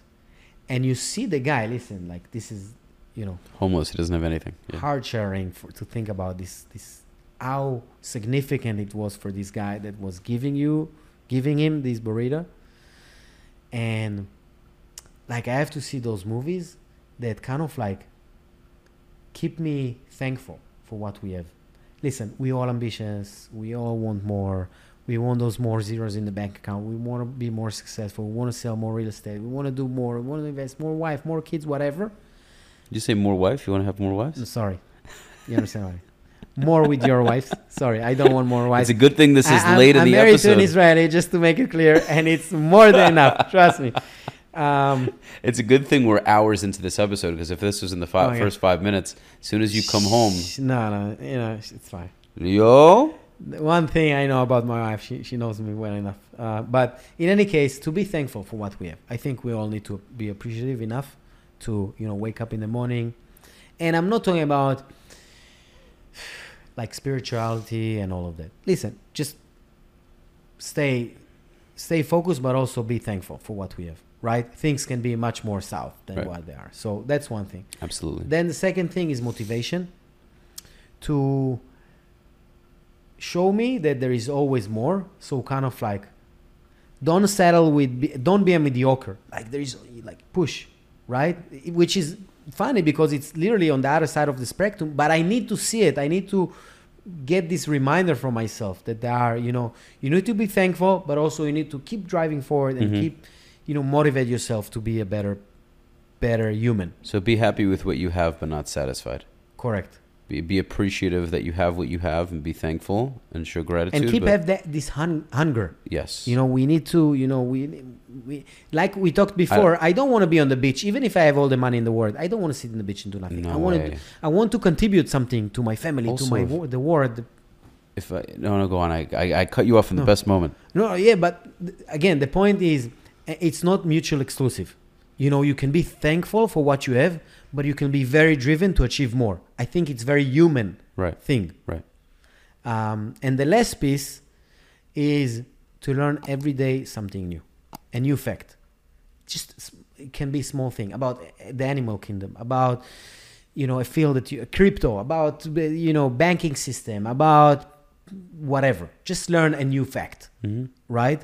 So once i get these three things in a day i know it was a good day for myself i'm thankful i'm driven and i'm keep improving continuous improvement right so i have these three things everything in everything i do is i know i'm on the good cour- course Mhm, of things mhm, and i will mhm. change it if not and i can always improve it but at least i have these three fundamental points with myself that i'm kind of like staying in check That makes perfect sense. Yeah, I- this uh, this is there's so much. That's great. I agree. right Um, okay, so are there any other things that you wanted to cover? Do you think we covered a lot of ground? I think, yeah. I mean, I we cover. I mean, yeah, it was was interesting. We cover a lot of things. Um, if we need to wrap it up, I will say um, again. Maybe you have you know something a question, but I will say try to have the best of all the words in terms of like when you're looking at yourself. Be spontaneous enough, but also be thoughtful enough, right? And there are ways to do that. It's not you don't need to invent the wheel. You just need to be, I will say, like I told my friend from Netflix that I told you, you just need to be aware to those things. Mm-hmm. How to manage yourself, how to work with your team, and how to manage your team. How you do any of them, it's something else. But you have to be aware to where like where you're at, right? You because that will build you in the, the, the understanding and the discipline level that you need to move forward. One hundred percent. Yeah, everything everything's you're saying is phenomenal. It's awesome. No, I I I I've responded a lot throughout the episode and given my my uh, kind of addition on it, or I've expounded on what you've said. I mean, I've there's nothing that I that you've said. that- Whoever listened to us, the biggest tip I can tell, and and this is, I'm still same person as I was 20 years old. Mhm. The biggest difference that I had is this network that I build. I'm telling you, my network worth much more than myself, Right. which create me, right? Right. But but the environment that you are next to, artificially, even try to find those people that can inspire you, can teach you, can be a role model for you. I'm telling you, I have so many names in my head right now as we speak that like I'm thankful for Right. Right. Right. and it's not the the quantity or the intensity of the times I'm speaking with them or spoke with them or met them, but more like the quality time I had. This 45 minutes I had with this guy that I told you about, the, the private equity guy, Mm-hmm. is like equal to few weeks of myself sitting with myself and thinking how I can make better. Can, can, I can make myself better or my life, right? So I think network, have these key people in every field. Have a friend, a lawyer, a, a, a lawyer. Sorry, have this a, a guy that if you need security for an event, you can help. Every aspect, you know, have, have eh, all of them, so you can really um, create like a very good, strong um, circle around you Mm-hmm. and w- whatever kind of like life is tackling you, you'll be able to handle. You always have a guy. Yeah. You always have Yeah. somebody. A go-to guy, and you can always use me if you need a guy. That's something else. And if I I, I know a guy, I know a guy who knows a guy. yeah, exactly. Which I know a is guy who knows a guy. which is by the way as as important as you need. You know. Yeah, and then eventually I can do the same for you if if you Right. don't have a guy. Well, So yeah, I was I was thinking about real estate also. So we need to talk about offline. sounds good. I want to you know thinking about my next step. I have you know, but it's a different conversation, I guess. I like the conversation. Yeah, I know. I, know. I'm I'm always happy about it. but I, I will say that you know I know I know Rafi for uh, since since our first episode. You know we was, um, I'm organizing a, a lunch next Friday. So with a few friends, quality friends, you're gonna be there too. Sounds great. Sounds Um, awesome. But Rafi is, um, as I said, you know, two things that that are indication for people that are you know on the route to become successful is if they are curious enough and if they love to learn. You know, the fact that you have this person and hear all those personality and every single that's been here, and I was listening to all the episodes since we were here. Um, maybe one more because I was in Israel, but um, you know you like you are there you, and it's it, and i think you are inspiration i mean even for myself like i always thought i, I share with you having my own podcast i've the only reason i want to do it to kind of like leave a legacy or some lessons to my kids more than like anything else uh, but man you are you know you're you're creating you're creating your future and i think you know nobody can take it from you it's like you literally you grinding you doing it it's an inspiration for me um, and you know i know real estate you are like go-to person So you know, I wanted to give a shout out to you, although it's your podcast, and I appreciate you. Yeah, thank course. you, man. Thank you. I love you, man.